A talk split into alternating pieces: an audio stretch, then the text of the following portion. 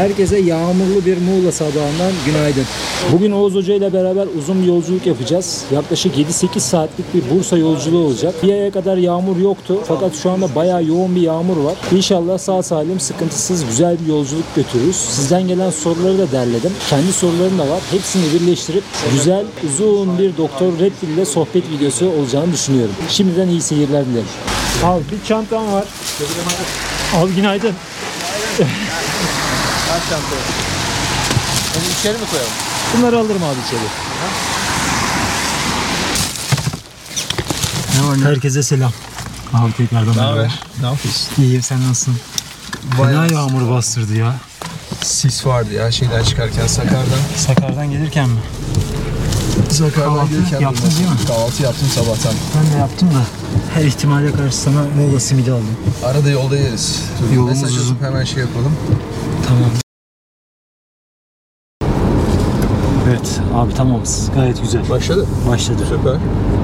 Şu anda açımız da gayet iyidir. Süper. Nasılsın? Oldu. İyiyim. Sen nasılsın Ege? Ne de- yapıyorsun? Ben de gayet iyiyim. Çok yoğunum. Valla. Yani her zamanki gibi çok yoğunum. Zaten Çok sıkı çalışıyorum. en güzeli o abicim. Sıkı çalışmadığın an- yani böyle eğer 5 dakika vaktin varsa bir şey yanlış yapıyorsun demektir. Net olarak söyleyeyim. Hiç vakit yok.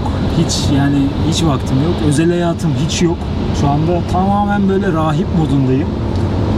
Ben de Hedeflerime odaklı çalışıyorum. ben de Katolik rahibi değil ama Protestan rahibi modundayım anlıyor Ben musun? de geçeceğim. İki senem var. Kiliseme geliyorlar yani vaaz verdikten sonra kiliseme gelen eee anlatabiliyor muyum? Neyse. Ama aramızdaki yaş farkından dolayı bence benim yaş grubum böyle olması lazım biraz. Bazı Tabii ki. zamanlar.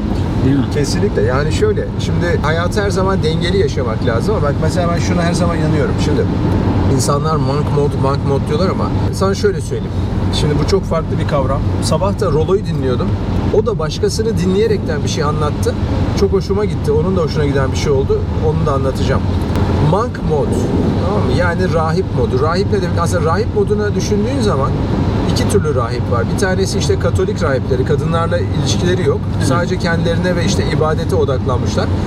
Bir de Shaolin monk var. Yani bu uzak doğuda işte dağlarda filan adamlar tamamen kendilerini hayattan soyutluyorlar ve dünyevi zevklerden soyutlayaraktan bir şey yapıyorlar. Yani bir şekilde kendini ortamdan geri çekme ama amaç ne? Daha üst bir boyuta geçmek için kullanılan bir kelimedir monk mode. Peki sence hangisi doğru? Uzak Doğu mu, Avrupa mı? Şimdi ben Avrupacı bir adam olduğum için Evet. Kendi çalışmalarımda, belgesellerimde Avrupalı rahiplerin aynı zamanda jeolog, aynı zamanda arkeolog, aynı zamanda astronom, aynı zamanda paleontolog olduklarını çok iyi biliyorum. Adamlar aynı zamanda yeryüzünü ve dünyayı sürekli araştırıyorlar. Yani şu anda sahip olduğumuz tarihi Avrupa'daki rahiplere borçluyuz. Bu kültürden gelen rahiplere borçluyuz. Yani dünya bizim umurumuzda değil diyerek yaşamıyorlar. Evet. Araştırmaya devam ediyorlar. Ben biraz daha bu tarafa bakıyorum. O yüzden uzak doğunun rahipliği bana biraz tehlikeli geliyor. Özellikle bizim gibi Türkler için pasif kılabilmesi açısından tehlikeli görüyorum. Çok ben. önemli bir noktaya değindin. Bak şimdi sana hatta şöyle diyeceğim. Genetik araştırmalarda gen transferini, gen naklini bulan kişi Mendel'dir. Mendel. Mendel de bir rahiptir aslında. Ve bezelyalar üzerinde deney yaparaktan genetik aktarımı bulmuş bir adam sonuçta. Şimdi Avrupa yani Batı diyelim ona. Batı düşünce yapısıyla oradaki rahip düşünce yapısının Doğu rahip düşünce yapısıyla çok farkı var. Çünkü Avrupa medeniyetine baktığın zaman tabi başka Orta Doğu kalıntıları filan tarzı mutlaka var ama her zaman kendilerini Yunan mitolojisi ve Yunan felsefesinden çıktığını düşünürler. Yani Aristo'dan şundan bundan filan. Orada daha böyle bir anlama, bir şeyleri anlama, dünyayı anlama ön plandadır. Doğu düşünce yapısında ise kendini anlama ön plandadır. Doğu rahipleri yani bu işte Çin, işte Shaolin onların da belki en büyük avantajı bu herifler de böyle tamam gidip de astronomi falan yapıyorlar ama gidip karate yapıyorlar devamlı böyle devamlı kung fu falan. O da Dövüş güzel. sporlarında iyiler. Tabii tabii adam ona yani bir yer en- enerjiyi bir yere aktarmak zorunda yani hayatında Ve kad- felsefi kadın- boyutları da var onların. Ben hani boş demiyorum kesinlikle. mutlaka Öyle mutlaka bir şey yani demiyorum. böyle düşünsel yapı ama onlar daha çok daha soyut. iç- içsel ve kendilerine odaklanmış durumdalar. Batı rahipleri ise dışarıya odaklanmış durumdalar. Yani dünyayı anlamaya çalışıyorlar. Bir şey üretmiyor. Yani mesela rahipler şarap da üretiyor, peynir de üretiyor, değişik şeyler buluyor. Ondan sonra resim işleri de var, mimari işleri de var. Onun için iki kültür arasındaki farklılık. Ancak bak ben her zaman denge taraftarıyım ve her kültürün olumlu taraflarını alma ve benimseme taraftarıyım. Onun için batıdan da alacağımız şeyler var, doğudan da alacağımız şeyler var. İki tarafta önemli. Ancak her Ya buna Avrupalı olsak tamam derim ama biz Türk ve Anadolu şimdi- kültüründe olduğumuz için ben daha keskin bazen kızıyor arkadaşlar bana. Sen Türk değilsin Avrupalısın falan. Ben Avrupalı olmayı daha çok destekliyorum abi. Şöyle Avrupalı olmak değil de bak şimdi sık, olay şu. Şimdi toplumlar değişiyor. Toplumlar değiştiği için istesen de istemesen de global bir kültür oluşmaya başladı. Ayrıca sadece global globalizmin içinde kapitalist bir kültür olmaya başladı. Onun için böyle bir durumda direnemezsin. Yani ben işte dağlara çekildim, içsel dünyamda yaşayacağım filan. Bir şekilde o dünya gelip seni bulur. Onu Instagram'da, TikTok'ta paylaşınca da zaten büyüsü kaçıyor ki. Ah, Dediğini yaşıyor adam. Daha gidiyor ama ki. yaşayamıyorsun yine Yok aslında. hayır o gerçekten içselliği yaşamak böyle meditasyon yapıp video çekip insta- internete koymak o o değil yani. Benim demek istediğim de şu ayrıca artık globalizm ve yani kültür kapital bir kültür olduğu için ayakta durabilmen, hayatta kalabilmen ve senin klanının, ülkenin, milletin hayatta kalabilmesi için o adamların ortamıyla savaşman lazım. Yani neyle? Kültürle, bilimle, ekonomiyle bunlarla savaşman lazım. Ama sen sadece ben rahibim işte doğu rahipleri gibi çekildim dersen o işin içinden çıkamazsın. Belki sen içsel olarak kendini kurtarırsın ama senden sonra gelecek jenerasyonlara bir şey bırakamazsın. Yani o dağdan indiğin zaman, köyüne, topraklarına geldiğin zaman Batılılar tarafından çalınmış olduğunu görürsün o toprakların. İşgal edilirsin. İşgal edilirsin abicim. Hayatın gerçeği var. Onun için pozitif bilim, ilerleme, direnç bunlar önemli şeyler. Bunun tarihte örneği çok fazla. Bunu Amerika kıtasındaki yerliler de yaşadı. Afrika'da da yaşadılar. Hala yaşanıyor. Tabii Ve ki. biz Türklerin bir ara maniheizme kaydığımız zamanlar var. Silahı vesaire bırakıp et yemeyi kesip tamamen böyle huşu için içerisinde, barış içerisinde yaşamayı denedikleri dönemler var. Ve bu dönemler Türkler için gerileme dönemi olarak geçiyor. Evet. Şimdi bak o ütopik olaraktan çok belki güzel geliyor kulağa. Fakat hayatın gerçekliğinde mümkün değil. Çünkü insan denen canlı dünyada olduğu sürece ki insan çok hırslı bir canlı. işgalci bir canlı. Hayvanlarda bu yok. Belki primatlarda biraz var ama primatlarda olabilir. Biraz böyle orkalarda falan da var galiba diye düşünüyorum. Orkalarda da var. E, biraz böyle teritoryal şey adam yani böyle zihinsel güçleri kuvvetli diye düşünüyorum orkaların falan. Sen daha iyi bilirsin onu. Fakat insan olduğu sürece hiçbir zaman öyle huzur, dünyada ütopik mutluluk, işte sonsuz bir güzellik falan böyle olmayacak. Yani tarihe baktığın zaman hiçbir şey insan öğrenmediyse tarihten patern olarak ders almalı. Abicim şu ana kadar o olmamış tamam mı? Bu. Etin de tadı güzel. tamam mı? Yemek zorundasın. Niye bak şimdi et yiyen insanlar savaşçı olmak zorundasın. Güçlü Protein olmak. aldığında beynin Protein çok gelişiyor. önemli. Çok önemli protein. Bu evrim basamaklarından sıçramadır zaten. Ateşi kullanıp yakaladığın avı pişirip yemek. Evet. Çiğ et yemekle pişirdikten sonra yediğin etin proteini beynine daha farklı gidiyor. daha farklı. gelişmiş bir şekilde gidiyor. Emilimi daha rahat. Emilimi daha, sindirimi daha rahat. Evet. Boş vaktin kalıyor. Bir de ateşle birlikte şöyle oluyor. Ayrıca eti pişirip kurutabiliyorlar. kurtabiliyor. Yani onu saklayabiliyor aslında. O da önemli bir şey. Ateşin ateşin bulunması insanlık tarihinde büyük bir şeydir ve onun korunabilmesi. Sadece et yemekten bahsetmiyoruz. Pişirip de Pişirip de yine ama ben az pişmiş seviyorum. Onu da söyleyeyim ya. biraz hala bir hayvansal bir şey var. Bir de öyle bir şey belki insan şey var yani mesela eti biraz daha böyle kanlı seviyorsun. Yani o belki çok geçmişten gelen içimizde olan bir şey olabilir mi acaba? olabilir. Yani o onu hissediyorsun çünkü kan filan içmeye çalışıyor Kültürel insan. hafıza var, Tabii. bir de genetik hafıza var. Mesela birçok yaşadığımız korku dahil olmak üzere birçok şey kültürel hafızadan geçiyor. Ama genetik hafızadan geçenler de var. Değil mi? Bunun ben köpek belgeselinde anlattım mı hatırlamıyorum ama birçok yerde bahsediyorum. Mesela diyorlar ki köpekten korkma. Abi yani bu korku sadece kişiye bağlı bir durum değil.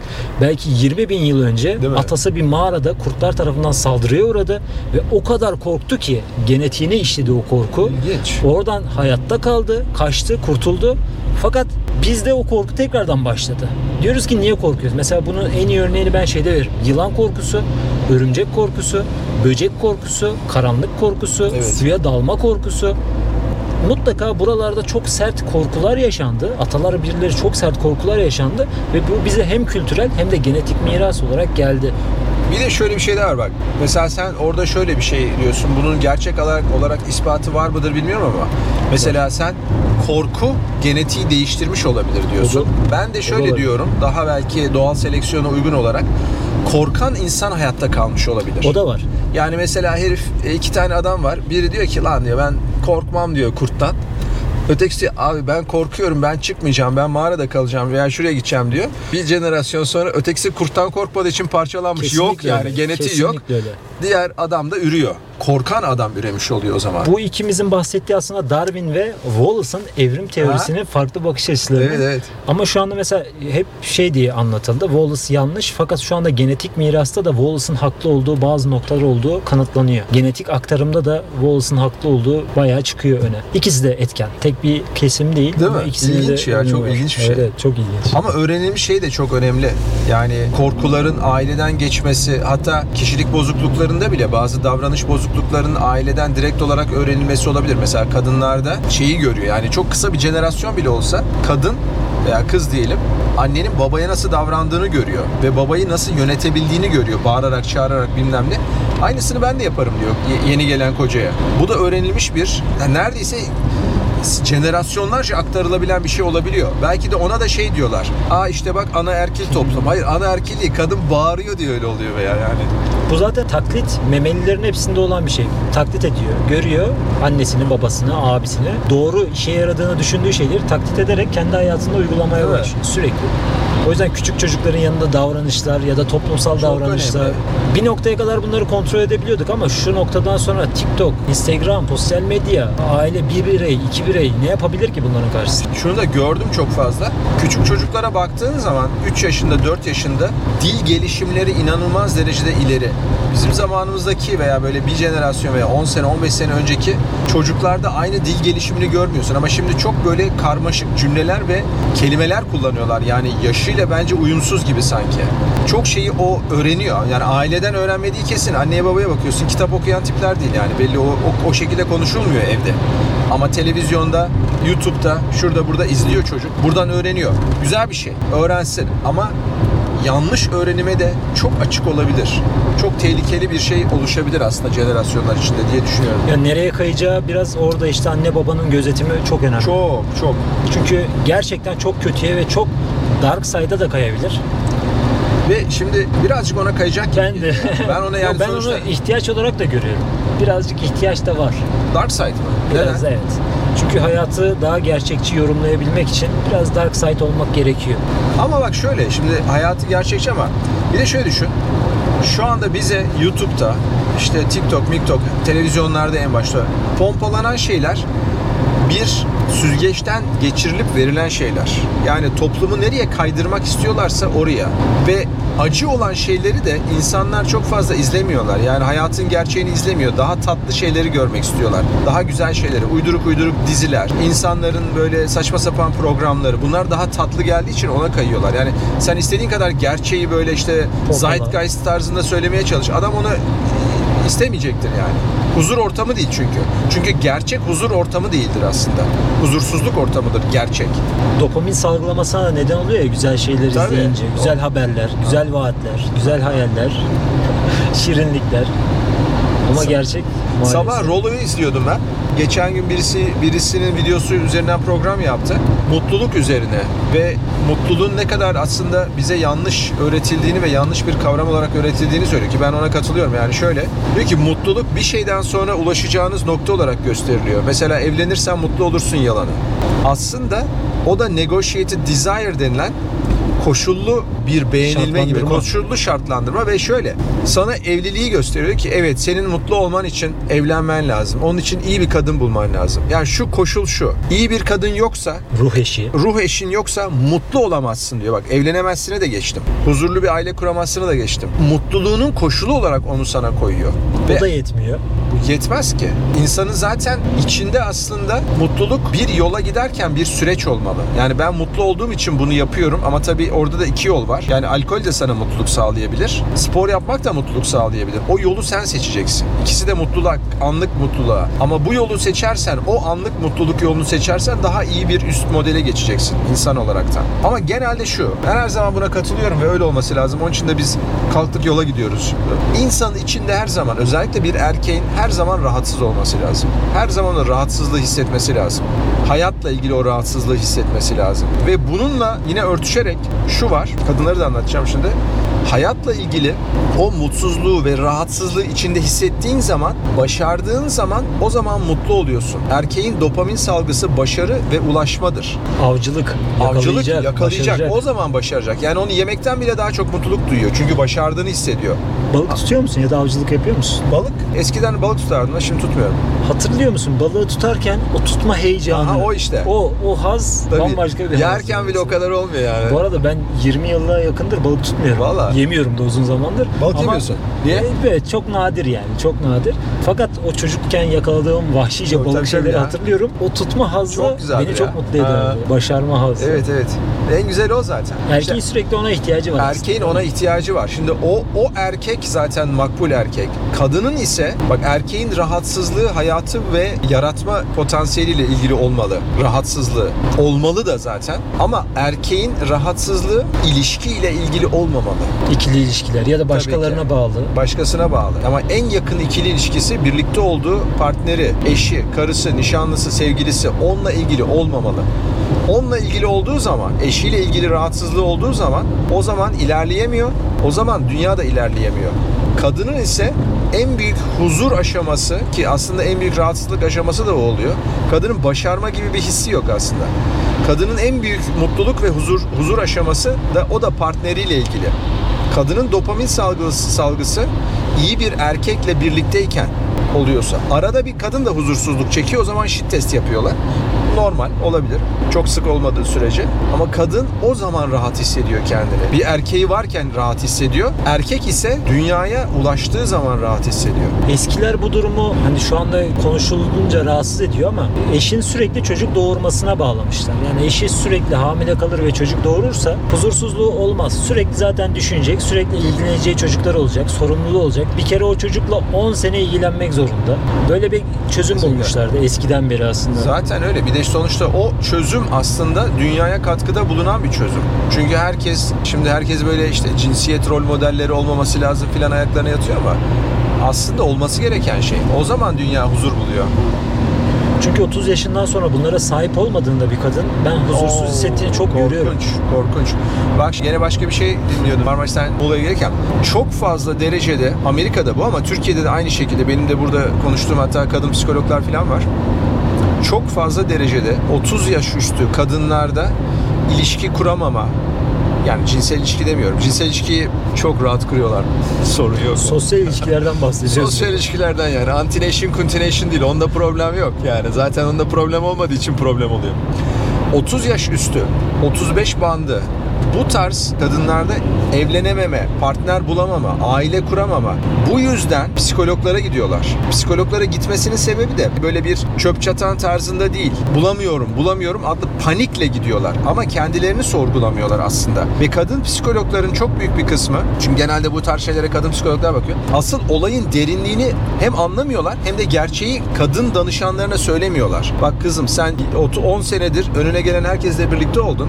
Şimdi seni kimse istemiyor. Hayatın gerçeği bu. Burcu, Özge bunu demiyor. Evet doğru çok narsist erkek oldu ama sen çok iyi bir kadınsın. Biraz içsel dön. İşte yok meditasyon yap. Yok işte huzurlu yürüyüşler yap falan gibi.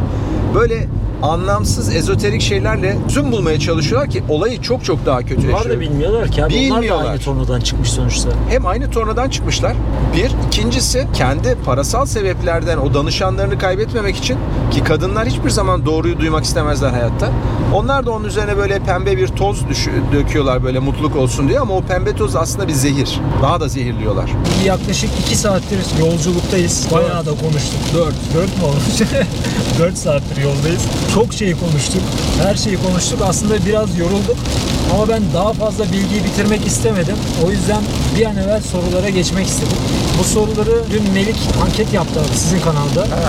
Genel olarak gençlerin işte eğer Do- Oğuz Hoca ile uzun bir yol yaparsan neleri sormak isterdin tarzında. Bunları ben aldım biraz harmanladım biraz Tamam, değiştirdim. güzel, o şekilde güzel. geldim. Şimdi birinci sorum şu. Ben toplumun son 50 yıldaki erkeklerini maalesef ki korkak, cahil ve beta olarak görüyorum. Çünkü erkeklerin düşünemedi, ülkesini istediğimiz seviyeye getiremedi ve bunun sonuçlarını çekiyor yeni kuşak. Bu böyledir. Yani matematikte de böyledir, bilimsel tarafında da böyledir. Toplumun erkek babaları başarılı olsaydı şu anda ekonomi de farklı olurdu. Başka şeyleri konuşuyor olurdu. Ben başarısız buluyorum. Neden sence bu kuşaklar yeni gençlerin Z kuşaklarının ya da Y kuşaklarının verdiği mücadeleyi ve stresi anlayamıyor. Hiçbir şekilde adapte olamıyor. Yani çocuk derdini anlatıyor. Dış görünüşü güzel çocuğun. Çocuğa diyor ki çıkar telefonunu göster. Yani bunun altında yatan motivasyon ne? Acaba şey olabilir mi? Bu güce tapma ve biat kültürü olabilir mi? Daha fazlasını istememenin sebebi sence ne? Şöyle bir biliyorsun genel bir söz var. Kim söylemiş tam olarak bilmiyorum ama zor zamanlar güçlü erkekleri yaratır. Güçlü erkekler zamanları yaratır. İyi zamanlar güçsüz erkekleri yaratır. Güçsüz erkekler de zor zamanları yaratır. Çok klasik bir şey. Tam olarak böyle illa böyle bir devinim olacak diye bir olay yok. Fakat yine de kısmen var geçmiş jenerasyonlara baktığın zaman bu jenerasyonlarla pek çok farkı var. Yani çok derin bir soru aslında ama geçmiş jenerasyonlara baktığın zaman farklardan belki en büyüğü ve jenerasyonlar arasındaki kavgayı oluşturan şeylerden bir tanesi bu jenerasyonda geleceğe karşı bir umut yok. Geçmiş jenerasyonlarda kısmen umut var veya umuda inanma var.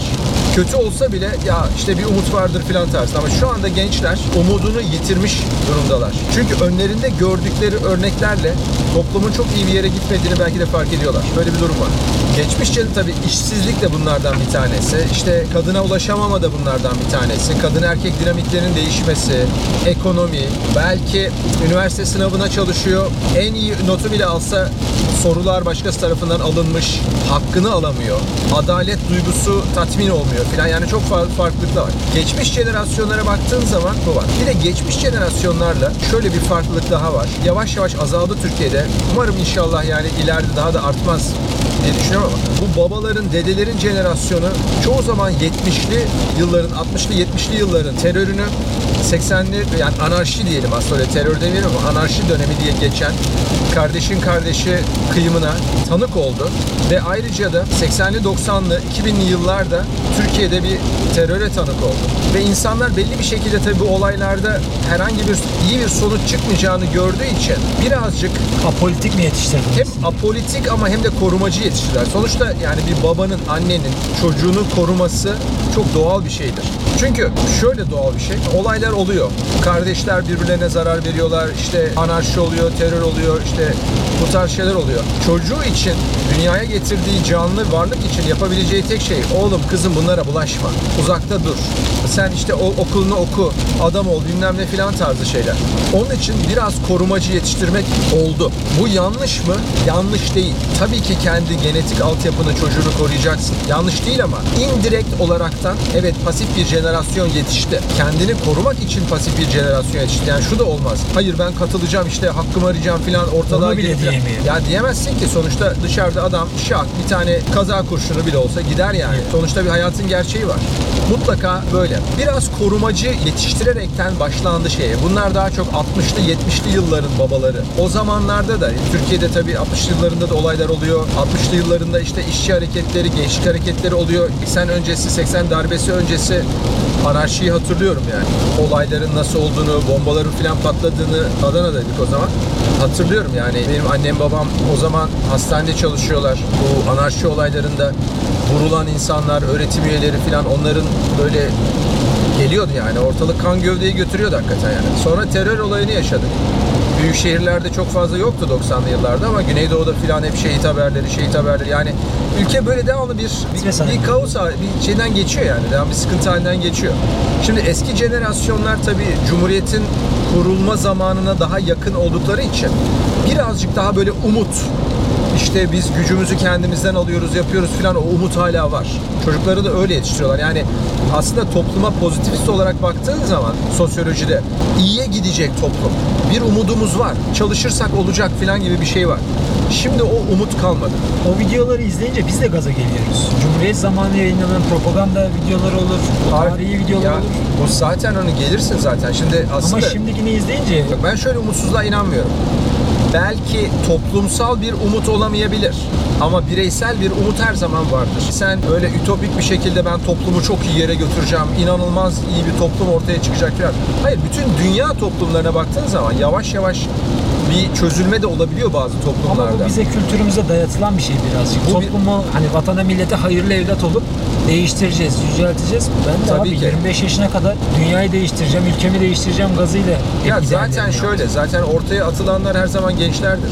Tamam O mı? yüzden yani ilk önce kendimi değiştirmem gerekiyormuşu 25'te anladım. Kesinlikle. İlk önce kendini değiştirmeden başlayacaksın. Ondan sonra ancak bazı değişimler olur. Yoksa sende zaten hiçbir altyapı, hiçbir kaynak yok ya sokaklara çıkıp böyle anarşi yaratmanın bir anlamı yok yani. Böyle anarşist bir kültüre gerek yok. Şunu yıkacağım, bunu yıkacağım işte hadi işte yürüyüş yaptık falan. Bunların bir, bunların bir, yere varmaz bunlar yani.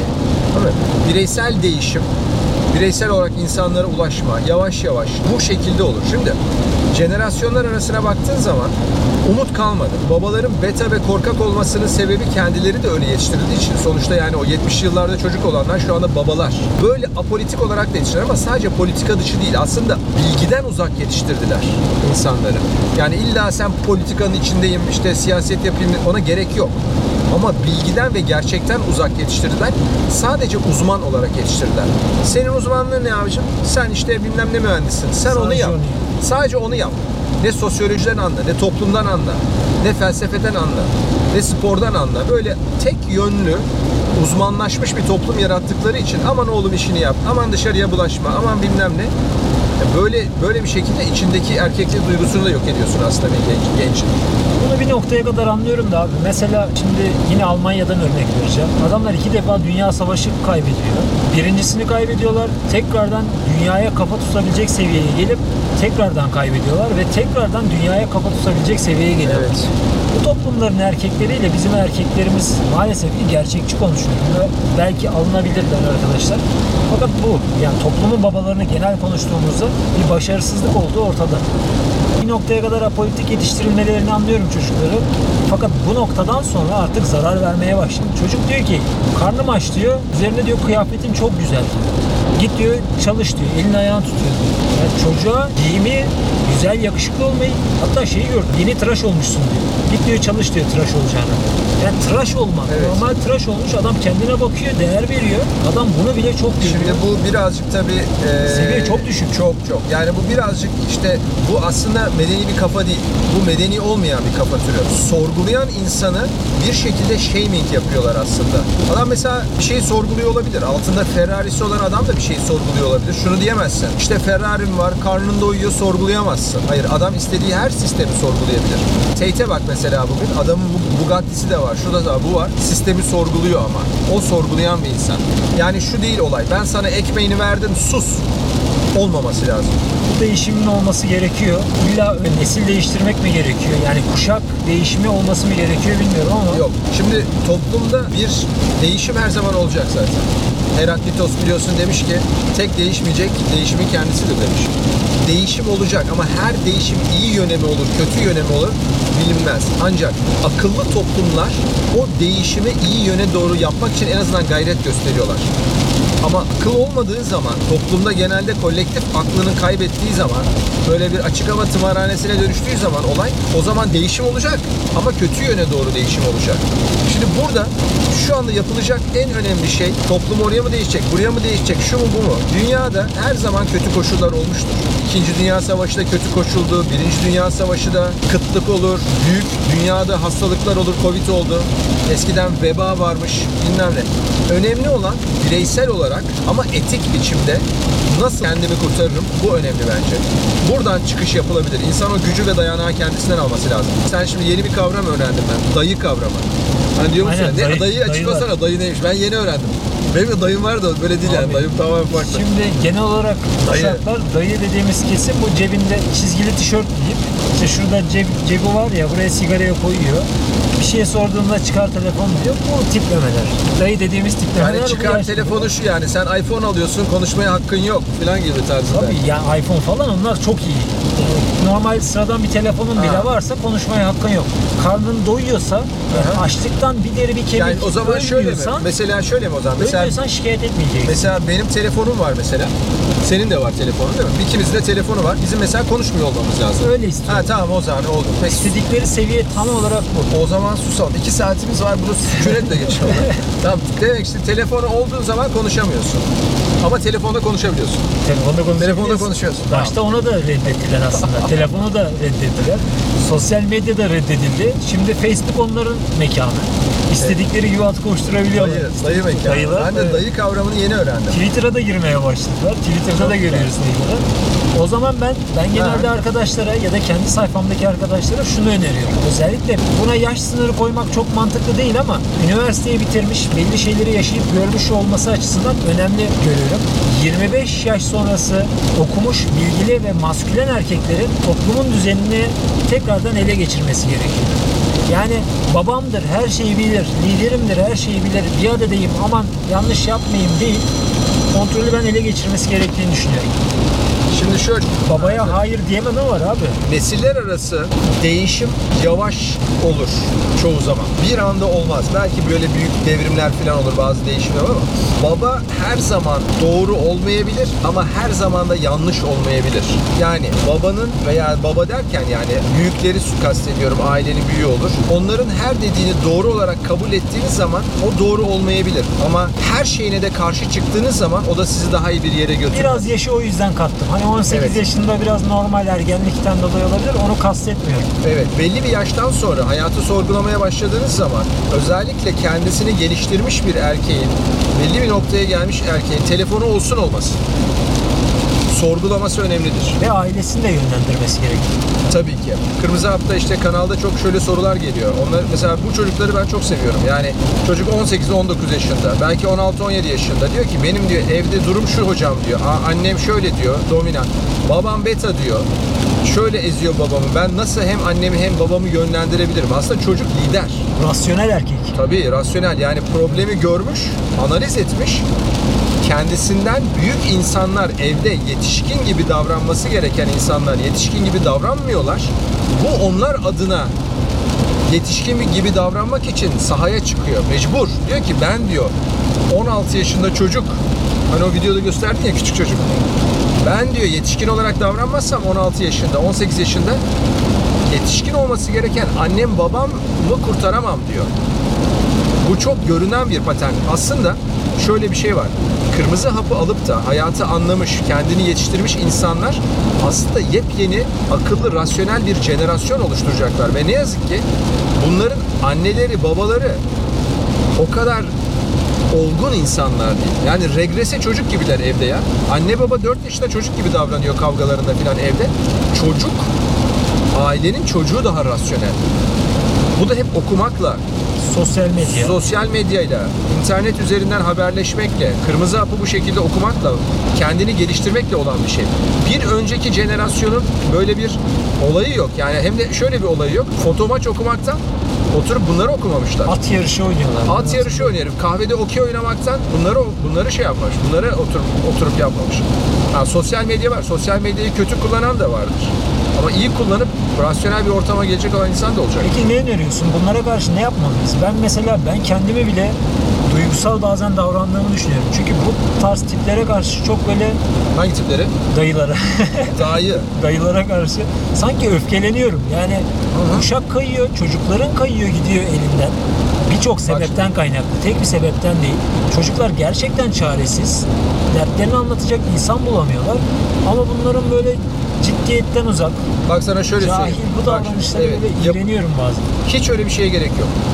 Bak şimdi Belki de gençliğimden kaynaklı ben de bu şekilde hiç gerek yok. İnsanlara öfkelenmeye gerek yok. Bak niye öfkelenmeyeceksin insanlara?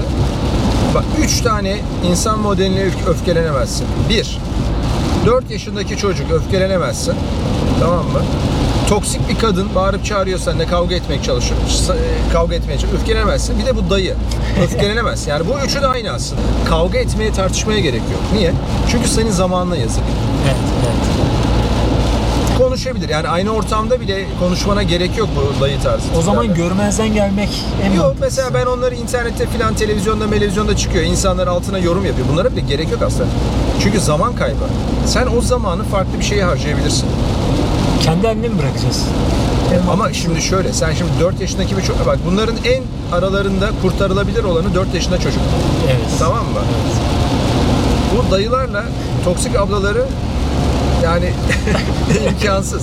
4 yaşında çocuğu eğitebilirsin de bunlar ama yani bir şey yok çünkü O rasyonel zaman argüman yok. yolumuza bakıyoruz değil mi abi? Yolumuza bakıyoruz. Daha 2 Dayı- saat yolumuz dayıları iptal ediyoruz. Yapacak bir şey yok yani abi. telefonunu çıkar ama zaten niye tartışıyorsun ki onları şey yok yani amaç ne bir, bir şeyin amacı olması lazım Biraz da onlar giriyor tartışmaya. ya. Çocuklar Hı. derdini anlatırken biraz onlar giriyor. Kaz- kızıştırıyor ortalığı. Onlar konuşmak istiyorlar bak onları da şöyle düşün dayıları evde böyle karımına bağırıyor falan. Evden kovuyor ya. evden kovuyor bu da çıkıyor böyle Annemi de çıkamıyorlar diye ondan sonra dışarıya. almış sigarayı takmış böyle göbek falan çıkıyor altında eşofman falan 20 yıl sonra biraz 20 yıl daha direniyoruz beyler. 20 yıl sonra inşallah çok daha güzel. Bak yani ben her zaman şöyle diyorum baylar dinozorlar bile kalmadı yani tamam bu kadar Herkes gidici. Herkes gidici yani dinozorlar bile kalmadı. Kas, bu kadar böyle olayı şey yapma yani kişisel gelişim, hayatı anlama, kendinizi geliştirme, kendinizi geliştirdiğiniz zaman ben mesela asla böyle insanları görmemek lazım diye toplumda. Bir şeyler söyleyecek. Herkesin fikri var ya. Herkesin fikri var. Herkes bir şey söylüyor. Dayı da söylüyor. Mikrofonu tutuyorsun Adam söylüyor. temin Doblo'yu bizim arabanın arkasına koydu çıkamadık. Doblo'yu çıkartamadık. Yani Hani o kadar- görmesek herif bizi görüyor bir şekilde. Ya o kadar park yeri var. Geliyor bizim Bomboş arabanın yani, arkasına. bomboş. Ne yapacaksın? Bir şey yok. Sinirleneceğin bir şey yok. Yani ben mesela orada 5 dakika bile beklemiş olsak ne yapacaksın? Zaman hemen 5 dakika kamerayı başlatırsın. Bir şey çekeriz. Evet. Konuştuk da zaten. Konuşuyoruz falan. Konuştuk. Evet abi ikinci soruya geçiyorum. Evet. Birinci soruyla bağlantılı bir soru. Tamam. Bu söylediğimiz beta erkekleri, beta babaları hepsi annelerin kucağında yetişti. Doğru. Babalarıyla beraber yetişmedi. Yani babalarıyla ava gitmedi, sanayiye gitmedi. Ezici bir çoğunluğu annelerin kucağında yetişti. Hepimiz gibi. Ve anneler de cahil ve eğitimsiz. Bunda annelerin suçu kısmen var, kısmen yok. Çünkü babaları da okula göndermedi. Eğitim doğru düzgün veremedi. Zaten toplum olarak kültürel anlamda bir çöküş vardı. Sadece anneleri suçlamıyor. Fakat feminizmle beraber anneler tamamen ipleri kontrol altına aldı ve erkek çocuklarını 18, 20, 25 yaşına gelene kadar tamamen ipleri elinde bir şekilde yetiştiriyor. Evet. Bu da erkek çocuklarını yine kötü babalar olmak üzere eviriyor mu? Ve az önce izlediğimiz bu viral olan bir çocuk vardı ya annesine sen tembelsin falan diyordu. Sen tembelsin. Bu Red Bull'le beraber acaba bir direnç mi başladı annelere karşı? Şimdi şöyle. Anneler felakete mi sürüklüyor aslında çocukları? Sadece anneler değil, erkekler, herkes bak. Ebeveynler felakete sürüklüyor bak. İlk soruda olduğu gibi birazcık daha böyle tutuk, zayıf bir toplum oluştu. Türkiye'nin dinamiklerinden dolayı, bak mesela şöyle Amerikan toplumuna baktığın zaman Amerikan toplumunda ve o Türk toplumuyla karşılaştırıyorum. Biz işte hep şey deriz ya işte Türk toplumu savaşçıdır, şöyledir, böyledir. Hayır bak Amerikan toplumu daha savaşçı. Biz aman çocuğum yapma, aman oğlum yapma. Ama tabii ki askerlerimiz gitti, savaştı, ülke için savaşıldı. Bu ayrı. Ama genele baktığınız zaman aman oğlum sana bir şey olmasın bilmem ne falan bu şekilde. Amerikan toplumunda tamamen aslında Amerika çok militarist bir toplumdur. Bir ikincisi bir de şöyle bir şey var Amerika'da. Amerika avcı bir toplumdur. Ava giderler. Silah bulundururlar ve ava giderler. Kadınları da fena kovboyluk yapıyor. Yani falan o, o tabii o ayrı ama erkeklerinden bahsediyorum. Yani ava giderler, şey yaparlar. Böyle maskülen bir toplumdur. Ve Amerikan toplumunda böyle kendilerini hani böyle gözünü budaktan sakınmaz tarzı insanlar var ya onlardan çok var Amerika Amerika. Ama bizde gözünü budaktan sakınma olayı özellikle kentleşmenin getirdiği sanki pozitif bir şeymiş gibi ortaya sunuldu. Yani nasıl? Ben işte en güzel İstanbul'un en güzel mahallesinde yaşıyorum. İşte aman oraya yapmam, böyle şunu de, deneyimlemem. Eminenleşmeyi, Biraz şehirleşme öyle. mesela. Abicim bak erkek dediğin adamın birazcık farklı değişik bir hayat sürmesi lazım. İllegal bilmem ne şeyler yapmak değil. Dünyayı gez, değişik sporlarla uğraş, garip şeylerle uğraş. Evet yaralanma şansın var doğru. Ama dünyayı anlaman için o evinin ortamından ayrılman lazım. Amerikalı da bu var. Türk toplumu yavaş yavaş yavaş yavaş o savaşçı ruhu denilen ki savaşmak sadece silahla savaşmak değil. Savaşmak hayatta da savaşmaktır. İçsel savaş, bir şey yapayım, bir şey yaratayım, iyi bir şeye gelin. Bu da savaşçı ruhtur. Bu birazcık yok edildi. Bu yok edilirken tabii aynı tarih e, sahnesine feminizm çıkıyor. Feminizm çıktığı zaman kadınlar işte ön plana çıkıyorlar filan. Daha dominant olmaya başlıyorlar. Bu üçüncü akım radikal feminizmle birlikte biz erkekten daha üstünüz onu illa ezeceğiz mezeceğiz. Erkeklerimiz de ne yazık ki biraz abaza oldukları için aman karım Allah muhafaza kokuyu önüme atmaz filan gibilerinden. İşte zaten ayda bir kere veriyor onu da vermez tarzında. Eşim her zaman haklıdır modeli böyle çok çarpık bir aile modeli oluştu. Aslında oluşan aile modelinde kadınlar da rahatsız ama rahatsızlar ama işin içinden çıkamıyorlar. Konudan biraz bağımsız ama hemen söyleyeyim. Diyelim bir evlilik modeli düşün. Adam komple pasif böyle. Böyle ezik büzük bir tip. Bana mesela linç kampanyasında saldıran bazı hanımefendiler vardı. Bunların eşleri gibi mesela öyle söyleyeyim. İsim vermiyorum. İsim vermiyorum. Ama biliyorum sizi. Eşlerinizi. Neyse. Şimdi kadın dominant. Kadın arabayı kullanıyor tamam mı? Yağmurda kullanıyor. Abi diyor şimdi ben yağmurda araba kullanıyorum. Bu ada bu arabayı bu adam kullansa kaza yapacağız. E ben bırakmak da istemiyorum arabayı kaza yapacağız. Eşek gibi kullanmak zorundayım. O evliliği eşek gibi götürmek zorundasın. Yani kadın da rahatsız. Ama dümeni adama veremiyor artık. Öyle bir adam seçmiş ki ve adamı o kadar köleleştirmiş ki. İşin içinden çıkış yok yani kadınlar için. Bu tarz evliliklerde ki çoğu da zaten böyle. Böyle bir modelde yetiştirilen çocuktan, kız çocuktan da erkek çocuktan da bir şey çıkmaz. Sadece bazı şanslı olan yeni nesil kırmızı hapı kendiliğinden şans eseri buluyor. Ancak onların çıkışı olacaktır. Bu senin sorunla ilgili bir şey değil mi? Evet evet sorunla ilgili. Yani ben toplumsal olarak yoksa felakete gittiğimizi düşünmeye başladım. Çünkü Ya o kesin. O kesin yani bak zaten üzüldüğümüz nokta bizim burada anneler veya eşler falan değil. Şimdi Çocukları şöyle, bir de şöyle bir şey daha var. Önceliğimiz şöyle- tamam mı? Biraz evet, oradan şey geliyor. Ha? Cehalet dediğin zaman da şöyle bir Okul da değil, diploma da değil. Değil değil yani böyle bilimsel cehalet değil yani okumamış liseye gitmemiş cehalet değil. Çocuk yetiştirme cehaleti, toplumsal aile cehaleti. Ve ben bunu en çok şeyde görmüşümdür. Türk Hava Yolları'na bindiğin zaman nereye uçuyorsan uç, en çok ağlayan, zırlayan, yaramazlık yapan Türklerin çocuklarıdır. Bizim çocuklar susmuyor. Evet abi ama böyle bir yabancı Avrupalı'nın çocuğu oturur böyle hiç ses çıkarmaz. Bir tane kitap verirsin ona okur. Bizimki şımarıklık yapar böyle. O aslında çocukta suç yok. Onu yetiştiren ailede ve birincil olarak da aslında annede suç var. Çünkü çocukla en çok interaksiyon içinde olan, iletişim içinde olan annedir. Doğal olan da bu zaten. Annenin olması. Ve sen dedin ya, gelecek nesili aslında anneler yetiştiriyor doğal olarak. Ama annenin öyle bir yetiştirmesi lazım ki baba ile olan maskülen dengesini de kurabilmesi lazım. Yani Kız çocuğu gibi yetiştiriyor mesela erkek çocukları. ya ben öyle insanlar biliyorum ki mesela çocuğun iki seçeneği var. Baba mesela dışarı gidiyor bir şeye gidecek. Hadi oğlum gel falan diyor. Çocuk da böyle ya işte annesi böyle yapıyor. Ya babası kalsın işte filan dışarıda üşür bilmem ne filan. Öyle demeyecek. Giy babanla gidiyorsun. Bitti. Böyle olacak.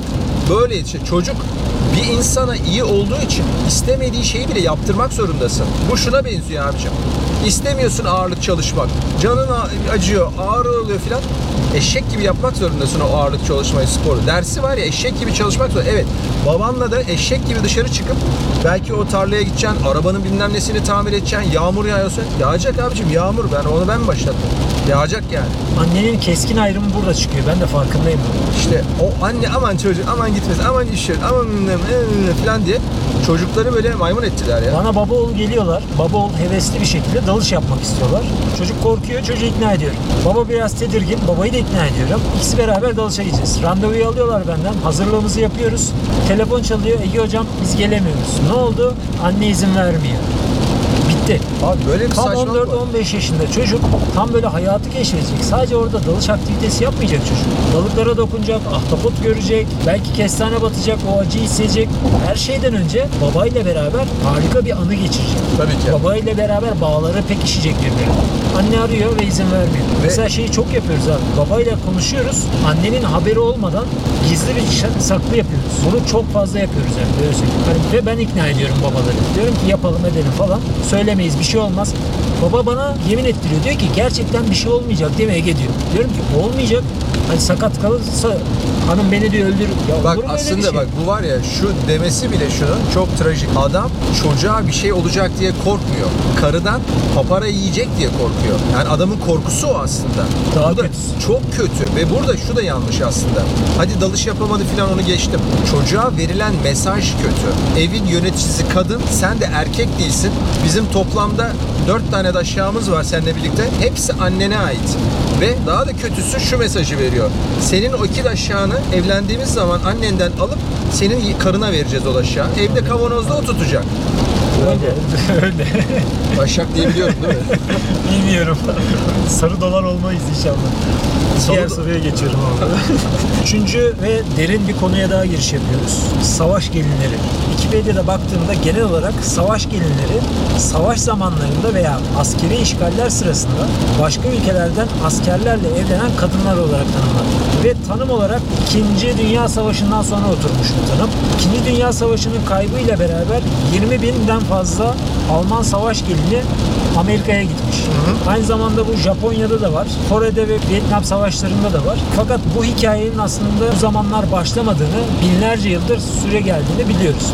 Bu beraber içeriği çektiğimiz Ateşi Aramak filminde de Homo erectuslar Neandertal mağarasında bastığında Neandertal kızlarını kaçırıyorlar. Ve hep var. İşgal zamanında bu oluyor. Ve bu konuda biraz da Red Pill anlatan insanların ben biraz bunu yanlış yorumladığını düşünüyorum. Çünkü hani kadınlara kızıyorlar böyle bir şey yaptığı için. Aha. Fakat aslında bu kadınların evrimsel olarak doğasında olan bir davranış. Kendi Aha. sürüsünü, kendisini ve çocuklarını koruma davranışı. Evet. Yani bunun normal olduğunu anlamak gerektiğini, kızmanın yanlış olduğunu düşünüyorum. Sen ne düşünüyorsun? Şimdi o kızmayı unutma. Onunla da ilgili başka bir şey Tamam. söyleyeceğim. Çünkü bunun iki aşaması var. Tek aşamalı bakmamak lazım buna. Şimdi savaş gelini kavramı bir yerde bulunan kadınların işgalci kabile geldikten sonra ilk başta belki isteksiz ama daha sonra istekli olarak o yeni kabilenin erkeklerine kadınlık yaptığını ve kadınları olduğunu anlamına gelir. Bunu kırmızı hapta ilk kullanan Rolo'dur. Ona bir bakmak lazım. Wikipedia'da falan yazıyor mu bilmiyorum ama. Yok rola yazmıyor. Direkt Wikipedia yazıyor olabilir mi? Rolo dedi ki yani o bunu ben kullandım kitapta ilk kez kırmızı hafta ben kullandım. Öyle mi yazıyor? Valla Rolo öyle demişti. Öyle dedi bir konuşmasında. Olabilir ona ayrıntılı bakmak lazım. Yani ilk şu söyledi falan diye ama Rolo'dan önce böyle bir kavram olduğunu tam olarak düşünmüyorum. bayağı da detaylı yazmışlar. Olabilir. Belki Rolo olabilir. Rolo'nun kullandığı zaman dilimi dediğin gibi hiçbir yani son 20 bin senedir olan bir olay aslında bu savaş gelini olayı. Mutlaka. İlla büyük bir ülkenin işgaline gerek yok. Bir kabile de işgal edebilir. Kabile de kaçırabilir filan falan filan. Hatta savaş gelini çok böyle popüler kültüre baktığımız zaman bu Tom Cruise'un Son Samuray filmi var. Oradaki yaşanan olay savaş gelini kavramıdır. Bireysel olarak yaşanıyor ama evet. Rolo'da bahsettiği zaman Almanlar 2. Dünya Savaşı'nda Hollanda'yı işgal ettikleri zaman Hollandalı kadınlar Alman askerleriyle birlikte olmaya başlıyorlar. Evleniyorlar, çocuk sahibi oluyorlar. Hatta Fransız kadınları bile. Her ülkede bu yaşanmış tabii.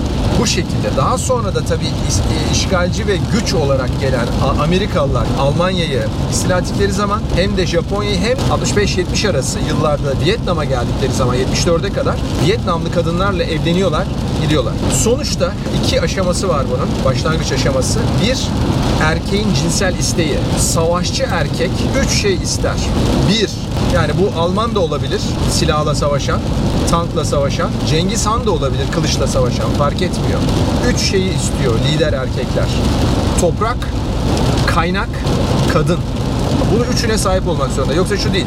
Ben geldim evet topraklarınız acayip güzel. E, muz da yetiştiriyorsunuz tamam. Başka bir şey alır mıydınız? Abi sağ ol biz tokuz ya. E, şeye döneceğiz. Bizim hanım kızar erken döneceğiz biz. Yani geldik savaştık falan da 3 aydır evde değilim. Hanım kızar dönmek zorundayım falan. Bu yok yani ama oradaki kadına sahip olmak istiyor. Bu, bu istenen bir şey. İskender'i düşünsene abi Hindistan'a gidiyor. Seferde askerler isyanda. Kadınları almadıklarını hayal etsene yani. Tabii ki yani. Yani yani şey diyecek İskender abi kadınlara dokunmayacaksın sen. abi nasıl ya falan. İskender kalmazdı. Biz şimdi Bursa'ya gidiyoruz. Güzel bir İskender yeriz bu arada. bu birinci şey. İkinci olay kadının hayatta kalması olayı. Kadın solipsistik ve bencil bir yaratıktır. Kötü bir şey olarak söylemiyorum. Şimdi gerçi son yani 30 senede 40 senede hatta daha fazla sosyal medya ile birlikte kadınların narsist bencillikleri arttı aslında. Bu ayrı bir şey. Benim dediğim kadının hayatta kalma güdüsüdür. Erkek savaşarak hayatta kalır, kadın ise korunarak hayatta kalır. Ve böylece erkek ırkıyla kadın ırkı arasındaki farkı görüyoruz. Cinsler arasındaki farkı görüyoruz aslında. Sen hayatta kalmak için maskülen erkeksen savaşırsın. Kadın ise savaşacak ve fiziksel gücü olmadığı için korunarak ve sosyal olarak hayatta kalmaya çalışıyor. Peki istilacı erkekler geldi. Bir de şu var bak bakire kadının değeri eski toplumlarda özellikle. Eski toplumlar bu Yahudi toplumlarında bile var. Bir yeri istila ettiği zaman toplum doğurma yaşını geçmiş özellikle yaşlı kadınları direkt hallediyorlar. İstemiyorlar yani bunu, buna gerek yok diyor bu. Köleleştirmiyor bile onları. Erkekleri de yok ediyor, bunları da yok ediyorlar. Özellikle bakire kadınları tutmaya çalışıyorlar. Bunun sebebi de şu. Çünkü üremek istiyorlar ve üredikleri zaman en azından bakire kadından ürediği zaman genetik altyapısının baba olarak kendinin olduğunun ihtimali en azından çok çok daha yüksek Hiç şüphe duymak istemiyor. şüphe duymak istemiyor. Bir önceki kabilenin çocuklarını yetiştirmek istemiyor. Ben kendi çocuğumu yetiştirmek istiyorum diyor adam. Eski çağlarda böyle yani. Bu onun için bu bakirelik takıntısı oradan gelmiş bir şeydir yani. Sonuçta insan ırkında olan bir şey. Bütün hayvanlarda var abi ya. Hatta şeyi konuştuk. geçen. Aslanlar şeyi öldürür. Bir önce Kedilerde de var. bir önceki aslanın çocuklarını öldürür ve sana ilginç bir şey söyleyeyim. Aslan geldiği zaman bir önceki aslanın yenerse diyelim kaçtı aslan veya öldü. Bir önceki aslanın çocuklarının hepsini öldürüyor. Dişi aslanlar o çocukların ölümüne karışmıyorlar ve ne zaman erkek aslan o çocukları öldürüyor, dişi aslanlar yumurtlamaya başlıyor biliyor musun? Tekrardan çiftleşmek için kadının korunma aşamasına geldi. Kadın kendini korumak zorunda, hayatta kalmak zorunda. Niye? Çocuğu da hayatta kalmak zorunda. Kadın kendini korumadığı zaman hem kendi ölecek hem çocuğu ölecek. Ve güçlü bir varlık geliyor, istilacı bir kabile geliyor. Yapacağı tek şey var. Kendini ona bir kadın olarak sunmak. Ve Elindekileri. elinde ne var işte? elinde veya başka yerinde yani rahmini sunuyor aslında bir anlamda. Büyük bir şey. Rahmini sunuyor, kadınlığını sunuyor, yemek pişiriyor, evine bakıyor. Onun odun kadını oluyor artık. Ve hayatta kalıyor. Ve kabileyi büyütme becerisi bu. Ya şimdi bir de genetik altyapısını aktarmış oluyor aslında. Yani sonuçta bir de o var. Yani evet kabilenin genetik altyapısının yarısı gitti ama diğer yarısı var. Kadından gelen genetik yarısı hala var. Kabile onun için yok olmuyor Doğru, aslında. doğru, doğru, doğru. İlginç bir şey yani bu öyle değil mi? Sonuçta bir şekilde belki de insan ırkının şeyi. Fakat burada tabii şöyle bir şey daha var. Diyelim Almanya'da olduğu gibi Almanlar kaybettiği zaman tekrar Almanya'ya geri dönüyorlar. Kadınları götüremiyorlar. Belki o Alman subayları savaşta ölüyor. Zaten öyle bir erkek kalmıyor. Ve yeni tekrardan gelen Hollandalılar bu kadınların alıp kafasını kazıp kazıyıp bir kısmını da kurşuna diziyorlar. Çünkü niye? Sen diyorlar bu adama ihanet edersen bu, bu topluma biz de böyle yaparız diyorlar. Buradan gelelim iki tane felsefi olarak anlatacağım konuyu. Birinci konu şu.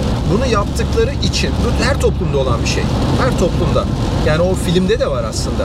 Ka- mağaradan kadını kaçırıyor. Diğer mağaraya kaçırıyor eski çağlarda. Onun kadını oluyor. Valla iki şey seçeneği var kadının. Ya onun kadını olacaksın ya da seni de yok edecek yani Evet, diğer ma- mağaradaki adam. İki şansın var. E sen de diyorsun güçsüz varlıksın. Tamam benimsiyorsun. Seversin sevmezsin önemli değil. Cinsel birleşmede yani sevip sevmemenin bir anlamı yok aslında. Doğa sevip sevmemeye bakmıyor. Senin ürüyor musun ve bebek yaşıyor mu ona bakıyor doğa. Birinci olay şu. Kadın tarafından bakalım. Kadın diyor ki ben hayatta kalmam lazım. Doğru. Benim Warbright denen savaş gelini olma isim Warbright. Böyle bir potansiyel var. Aslında onun kaçırıcısına aşık oluyor gibi bir şey kadın aslında. Aynı bu Tom Cruise'un filminde olduğu gibi. Bu da olabilir. Kadın hayatta kalıyor. Evet. Çocuk hayatta kalıyor. Evet genetik olarak aktarılıyor. Onun için kadın bunu yaptığı için buna biyolojik olarak bak biyolojik olarak diyorum kızamaz. Hayvanlarda da var. Onun için Kendini korudu, soyunu korudu, kendisini Buna kızamazsın. Evet kızamazsın. Ancak bir de erkek faktörü var. Erkek de bir önceki kabilenin erkeği. Erkekte de yoğun bir koruma içgüdüsü ve ihanete karşı sınır çizme güdüsü vardır erkekte. Çünkü dikkat edersen kadında kabile ruhu yok. Kadın başka kadının, başka erkeğin kabilesinin parçası da olabiliyor aslında. Başka erkeğin yarattığı dünyaya sistemini değiştirebiliyor rahatlıkla. Ha illa zorla almıyorlar kadını o kabileden başka kabileye. Belki kadın isteyerek gidecek. Belki diyecek ki ya bu adamlar daha güzel. Mesela ne bileyim Vietnam'a gidiyorlar bunlar. Ben de Vietnam'a defalarca gittim. Bu sene de gideceğim inşallah. Yani geliyor mesela Amerikalı adamı beğeniyor. Vietnamlı kadın onun kadını olmak istiyor. Adam belki zorlamıyor bunu ama diyor ki ben diyor daha üst bir modelin kadını olmak istiyorum. O zaman hipergami de devreye giriyor ve işte o zaman yine de kazanan yani gerçi Amerikalılar kaybediyor Vietnam Savaşı'nda ama yine de onun kadını olmak istiyor. Yani istediği bir şey aslında. Bir Daha iyi bir sisteme geçmek de istiyor. Asyalı kadınların çoğunda var bu. Var. Çok ayrı bir konu. Bunu ayrı bir Evet, soruda evet. cevaplayabiliriz. Şimdi bir de tabii erkek açısından bakmamız lazım. Erkek açısından şu. Şimdi burada da şöyle bakalım önce. Kabile kültürü erkekte olan bir şeydir. Clan, clanship. Klan oluşturuyorsun. Kinship. Güvendiğin insanlarla birlikte oluyorsun. Kadınlar erkek kabilesinin ancak bir parçası olabilir. İçinde olamaz. Çünkü sana ihanet edecek insanı kabilende istemezsin öyle değil mi? Tabii. Her an tehlike. Her an tehlike. Her an Her an tehlike. Onun için erkek de her ne kadar biyolojik olarak kadına kızmaması gerekiyorsa yine de bu konuyu cezalandırıyor erkek. Çünkü Hollandalı erkekler tekrar geldikleri zaman o kadınların kafasını tıraş edip idam etmişler bir kısmını da. Yani bu da var. Toplumdan dışlıyorlar yani. Bir de olayın sosyal boyutu var onun için. aslında normal ama e, anlaması gerekiyor. Bu durumun da normal olabileceğini Ya reflekslerini... normalde ama bunu yapamazsın. Yani sonuçta orada bir sosyal şöyle şeye giriyor. İhanet olayı devreye giriyor. Yani şöyle değil. Ha sen işte Almanlarla birlikte olmuşsun. Almandan çocuğun olmuşsun. Tabii tabii sen de gel biz seni kucaklayalım. Ben onu, yok onu demiyorum ama kendisine takıntı yapıp bu durumu sonrasında daha Yo, büyük tak- şeylere yol Şunu açabilir. görmek lazım bak. Sadece kadının doğasında böyle bir şeyin olabileceği Bu. ne anlamak lazım ve ona göre davranmak lazım. Yani normal karşılamayı kastetmiyorum. Tabii Fakat ki. doğasında olan bir şey bu. Erkeğin nasılsa maskülen enerjisi normalse, doğalsa kadının da biyolojisinde böyle bir durum var. Bir kere evrimsel olarak genini aktarmak için bunu yapmak zorunda. Az önce söylediğim Tabii gibi doğasında ama yine bir kere kendi kabilesinin de devamlılığını sağlıyor çünkü. sağlıyor ama şimdi bak mesela adam o zaman eski genetik çağ, yani eski çağlarda genetik bilinmediği için kadının da genleri aktarılıyor diye kimse düşünmüyor orada. Bu kadın bize ihanet etti diye düşünüyor. Evet. O şekilde. Şimdi bazı kadınlar var tabii. Mesela Japon kadınları savaşta samuray kaybettiği zaman işte adam öz kıyım falan yapıyor. Kadın da öz yapıyor. Sırf düşmanın eline geçmemek için. Bu da yani aslında kadının sosyal olarak yaptığı bir şey Onur kavramı giriyor sanki. onur kavramı işin içine giriyor. Şimdi tabii şöyle, insanları hiçbir zaman böyle biyolojik hayvanlar olarak değerlendirmemek lazım. Ne tam hayvan ne de tam böyle ütopik bir canlı türü. Yani böyle meleksel bir canlı türü insan. İkisinin arası. O illa biyolojimizde var diye yapmak sosyal olarak doğru bir şey anlamıyor. Evet benim biyolojimde işemek var. E, gidip de sokağın ortasına işeyim diye yapmıyorsun. Değil mi? Yani biyoloji ama bak normal biyolojik bir şey yapıyorum kimse kızmasın diyemezsin. Sosyal normlara uyman lazım. Tabii toplumu bir arada tutan şeylerden bir tanesi bağlılık. Bir e, cinsten birisi yani erkek de olsun kadın da olsun o bağlılığı bozacak bir hareketle karşılaştı olduğu zaman toplum olarak cezalandırılıyor. Zor bir konu. Bundan Zor sonraki bir konu. soru ha, şu da var. zor. Bak şu da var ama mesela şöyle. Böyle bir şeyin her zaman olabileceğini erkeğin bilmesi lazım. İşte o zaman da güçlü olman lazım ki gelip de ülkeni işgal etmesinler, kadınını elinden almasınlar. Bu önemli bir kavramdır. Önemli olan bu. Aslında bunu buraya getirmek istedim. Sebebi de şu. Bir sonraki soru şu şekilde abi. Bunu duyuyoruz. Bazen ben de alıyorum. Dün de göndermişler. Asker veya polisler eşlerini seçerken bu gibi konuları göz önünde bulundurmak istiyorlar. Çünkü her an ölme ihtimalleri var. Böyle bir durumda eşlerinin gidecek olması, bunun dedikodusunun dönüyor olması, savaş gelinleri muhabbetinin biliyor olmaları bunları rahatsız ediyor. Ve bunu atlatamayan arkadaşlar çok genç yaşta da evlendiği için ne benimsin ne toprağın muhabbetine dönüşüyorlar. Bunların ben iç içe geçtiğini düşünüyorum. Beraber gidiyor. Sen ne düşünüyorsun? Nasıl bir daha söyle o tam olarak anlayamadım. Askerler ve polisler eşlerini seçerken Tamam. bu muhabbetleri Red Pill öğrenen gençlerde dönüşüyor. Dönüyor bu muhabbet. Nasıl bu abi yani şey? Diyor ki ben öldüğümde tamam birisi gelip işgal etmeyecek benim eşimi Ama yine de başkası ama- alacak. Ama eşimi başkası alacak. Aynı şey aslında. Aslında aynı şey. Sonuçta Ha. ben ölmüş olacağım. Tabii ki, Birisi düşman şey. beni öldürmüş olacak. Ve benim eşim savaş gelini olmuş olacak. Başkasına gitmiş olacak. Doğru, şeklinde. Doğru. E, o yüzden bu mantığın ama bundan kaynaklı mesela eşlerine vanaytis geliştiriyorlar ya da sevgililerine vanaytis geliştiriyorlar çocuklar ve daha yaşları 20 25 30 civarına geldiğinde atlatamayacağı noktalarda bunu sadece kendi ülkemiz için konuşmuyorum. Bütün dünya genelinde Amerika'da da bu kriz çok konuşulan bir durum. Eşi Kuzey Irak'a oraya buraya gönderiliyor savaş. Afganistan'a gönderiliyor. Orada aklı eşinde kalıyor. Dönünce sıkıntılar yaratıyor gibi. Ya bunun önüne nasıl geçecek? Askerler ve polisler 20'li yaşlarında evlenirken bunları göz önünde bulundurmalı mı? Ya da evlenmeli mi o yaşlarda Bak şimdi nasıl şöyle, şöyle söyleyeyim. Şimdi Biraz karışık ama Karışık anladım. Ben şimdi oradan çok farklı bir kavram anlatacağım sana. Bu asker ve polis evlilikleriyle ilgili ve özellikle uzak görevlerdeyken sadece bizim ülkemizle alakalı değil. Bu mesela Amerikan ordusunda da çok görünen bir şey. Çünkü Evet. bunlar okyanus ötesi operasyonlara gittikleri za- zaman adam bir gidiyor herif 9 ay falan yok yani adam. Sadece internet üzerinden haberleşiyor. Irak'tan, Afganistan'dan işte adamı nereye gönderdilerse falan. Amerikan toplumunda çok gözüken bir şey. Çok. Çok. Mesela şimdi şöyle, şöyle bir farklı kavram getireyim ben o zaman. Sonuçta hangi ülkede olursa olsun bir insanın askere gidip de ülkesi için bir savaşma amacıyla bir muharebeye girmesi veya orduda bulunması aslında daha tabii gençler o yaşta yazılıyor. Kimse gidip de 70 yaşında askere yazılmayacak 20 için. yaşında çocuk. 20 yaşında. Altında farklı sebepler olabilir. Ama en temel sebeplerden en önemlisi idealizm. Bir ideal uğruna gidiyor. Ben bir onur uğruna. Yani ben diyor bu ülkenin hangi ülke olursa olsun üniformasını giyeceğim, silahını tutacağım ve ülke için savaşacağım, ülkemi koruyacağım idealiyle. Yoksa bu ideal olmazsa o insanları zaten sen askere alamazsın. Kimse gitmek istemeyecektir. Bu idealizmle gidiyorlar. Bu idealizmle birlikte daha çok idealist olan insanlar veya böyle özellikle muhafazakar değerleri idealist olarak öğrenmiş insanlara ikinci bir idealizm de yoğun bir şekilde hakim ilişkilerdeki ve kadına yönelik idealizm. İlk kez konuşuluyordur reddedildiler.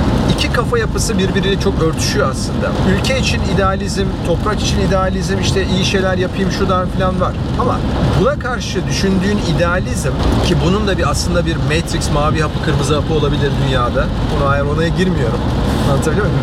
Yani gelip de 19 yaşındaki Amerika'daki köyünden bir çocuğu alıp da Afganistan'a gönderip de orada bir şeyler yaptırmak büyük altında yatan değişik sebepler olabilir. O ayrı.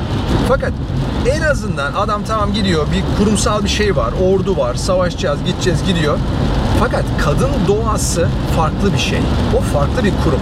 Gençler işte onu anlamıyorlar. Kendi yaşadığı özveriyi yani şu ben bu ülke için savaştım, yaralandım, işte bana madalya taktılar, şudur budur filan. Aynı şeyi zannediyor ki karısı da aynı şekilde onu sevecek. Ben bunları yaptım ilişki için, para kazanmak için, ailemi tutmak için uğraştım. E nasıl ülkem bana bu madalyayı takıyor? Karım da beni severek onu gösterecek. İşte burada yanılıyorlar. Çünkü orada kadın doğası her şeyin üstünde gelir kadın için. Kadın için kadın doğası her şeyin üzerinde gelir. Onurun da üzerinde gelir, dürüstlüğün de üzerinde üzerinden gelir, çalışkanlığın da, bir şeye adanmışlığın da önce kadın doğası gelir. Kadın önce kendine çalışır. Dünyanın kuralı bu yani. Ha, çok böyle iyi insanlar var. Eski jenerasyonlardan işte böyle anneler, anneanneler, iyi kadınlar var. Mutlaka var. Ama hayatın gerçeği şu. Onlardan çok azaldı şu anda. Ve giderek azalacak. Sadece Türkiye'de değil, bütün toplumlarda onlardan azalacak. Çünkü kapitalizm, bireyselcilik, bencillik, anlık yaşama tarzı şeyler ön plana çıkıyor.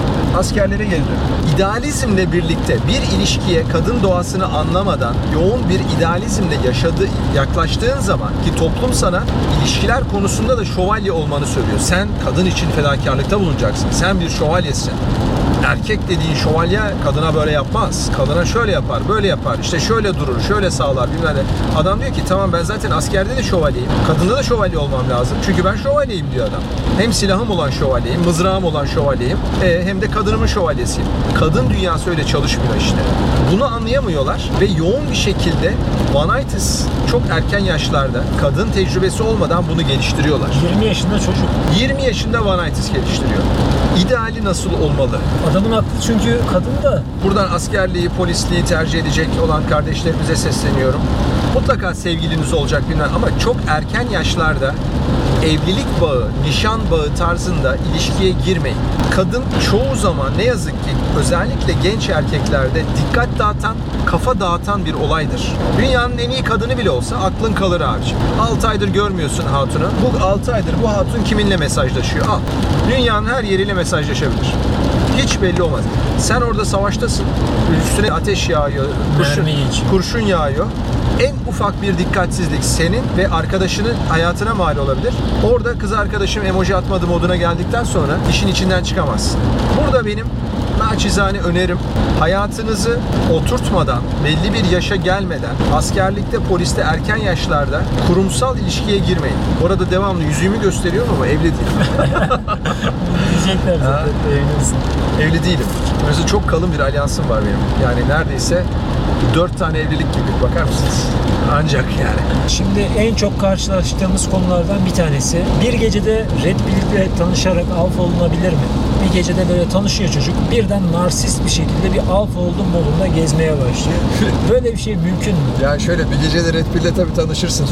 Böyle bir Bir gecede alfa olur mu? Şu bir gecede alfa olamaz. Bir gecede Red Pill'le şöyle tanışırsın. Eve bir gidersin.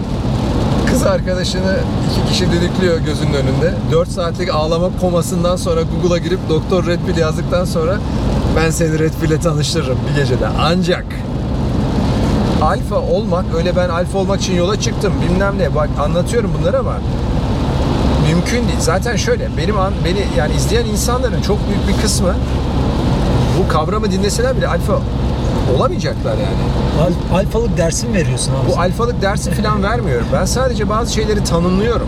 Ama oraya ulaşmak, kafa olarak ulaşmak, yani görsel olarak böyle yanlış bir şekilde ulaşabilirsiniz. Giyiminiz, kuşamınız, böyle tarzınız, şekil yaptım falan. Bunlar alfalık değil. Vücudunuzu inanılmaz geliştirirsiniz. Bu da alfalık değil. Alfa farklı bir kafa, kafa yapısıdır. Hem hayata bakış hem de kadınlara davranış şekli. Bunu bir gecede ulaşmak, kısa bir zamanda ulaşmak, hatta bir sene, iki sene istediğin kadar Kırmızı hapı dinle bazı insanlar olamayacaklar. Mümkün değil. Ha, alfa davranışlarını öğrenirler. Bu Taklit şekil- edebilir. Taklit edebilir paternleri. Bu şekilde ilişkilerini daha iyiye götürebilirler ama tam olarak hayata alfa olarak bakmaları imkansız olarak düşünüyorum. İnsanın içinde vardır o biraz alfalıklar ama gerçek olaraktan ona dönüşme çok çok uzun bir süreç sonrası çok zor bir olay. Şu değil alfalık. Ben işte dinledim bunu. E, aşırı bir özgüven geldi. Tamam ben artık böyleyim. Biraz o covert narsizm gibi aslında. Biraz özgüven eksikliğini kapatma tarzında bir şey olarak görüyorum. Bu da yanlış yani yanlış bir şey. Bu da alfalık değil. Gerçekten kaçarsın bu şekilde. Kendinle yüzleşemezsin. Hatalarını göremezsin. Ve şöyle olur mesela birkaç tane kadın sana evet inanır. Birkaç kadınla iyi tecrübe de yaşayabilirsin. Zannedersin ki ya ben birkaç kadınla iyi tecrübe e, yaşadım. Demek ki olmuşum. Sonra hayatında başka bir şey olur. Başka bir kadın gelir veya başka bir şey. O zaman tamamen çökersin. Devamlılık göstermek lazım. Bir şey ben bu ol- oldum. Ben buyum demek için hayatta devamlılık göstermek lazım. Ben bunu görüyorum yani insanlar e, kırmızı hapı alıyorlar. Belki ilişkilerinden bir çıkış yapıyor. Ondan sonra tekrar düşüyor. Çünkü almamış. Çünkü gerçekten o değil. Ben işte e, alfaydım, beta oldum. Sizinle birlikte tekrar alfa oldum. Ama şimdi yine aklıma geliyor kız filan. Tamam, sen hiçbir şey olmamışsın. Ha. Bir gecede zengin olmak, bir gecede bilgi olmak, bir gecede alfa olmak. Böyle bir şey yok. Bir gecede parasal olarak zengin olursun evet. Sonra ne yapacaksın? Bir şey O yani parayı da yönetemiyorsun ki. parada yani yönetememişsin bir şekilde. Miras kalmış olabilir, piyango çıkmış olabilir. Hep duyuyoruz ya piyango çıkmış sonra batmış, bir daha Batar, çıkmış, bir daha ki. batmış. Yani o bilge olmak, bir yerlere ulaşmak zaman içeren şeyler ve zaten amaç o noktaya gitmek değil. Çünkü gideceğin bir nokta belir, belir hedeflerin olur ara ara. Ama zaten süreç seni iyi bir yere getirecektir. Süreç seni olgunlaştıracak. Gittiğin yer değil. O süreç, yol. Bushido, The Way of the Warrior. Samuray kodu. Abi yeni bir soruyla karşındayım. Sor. Girişimcilik, cesaret, zenginlik, bilgilik ve alfalık. Bunlar hakkında ne düşünüyorsun ve bunların arasında bir bağlantı var mı? Var. Bunlar hepsi birbirini tamamlayan, parça parça birbirine destek veren ve birbirinden tam olarak bağımsız olamayan şeyler aslında. Belki toplumda münferit olaraktan tek tek bunları görebilirsin. Ama gerçek anlamda üst insanlarda bunların hepsini görmen lazım. Tek anlamda nerede görebilirsin? Mesela bir alfa karakterde bir insan vardır.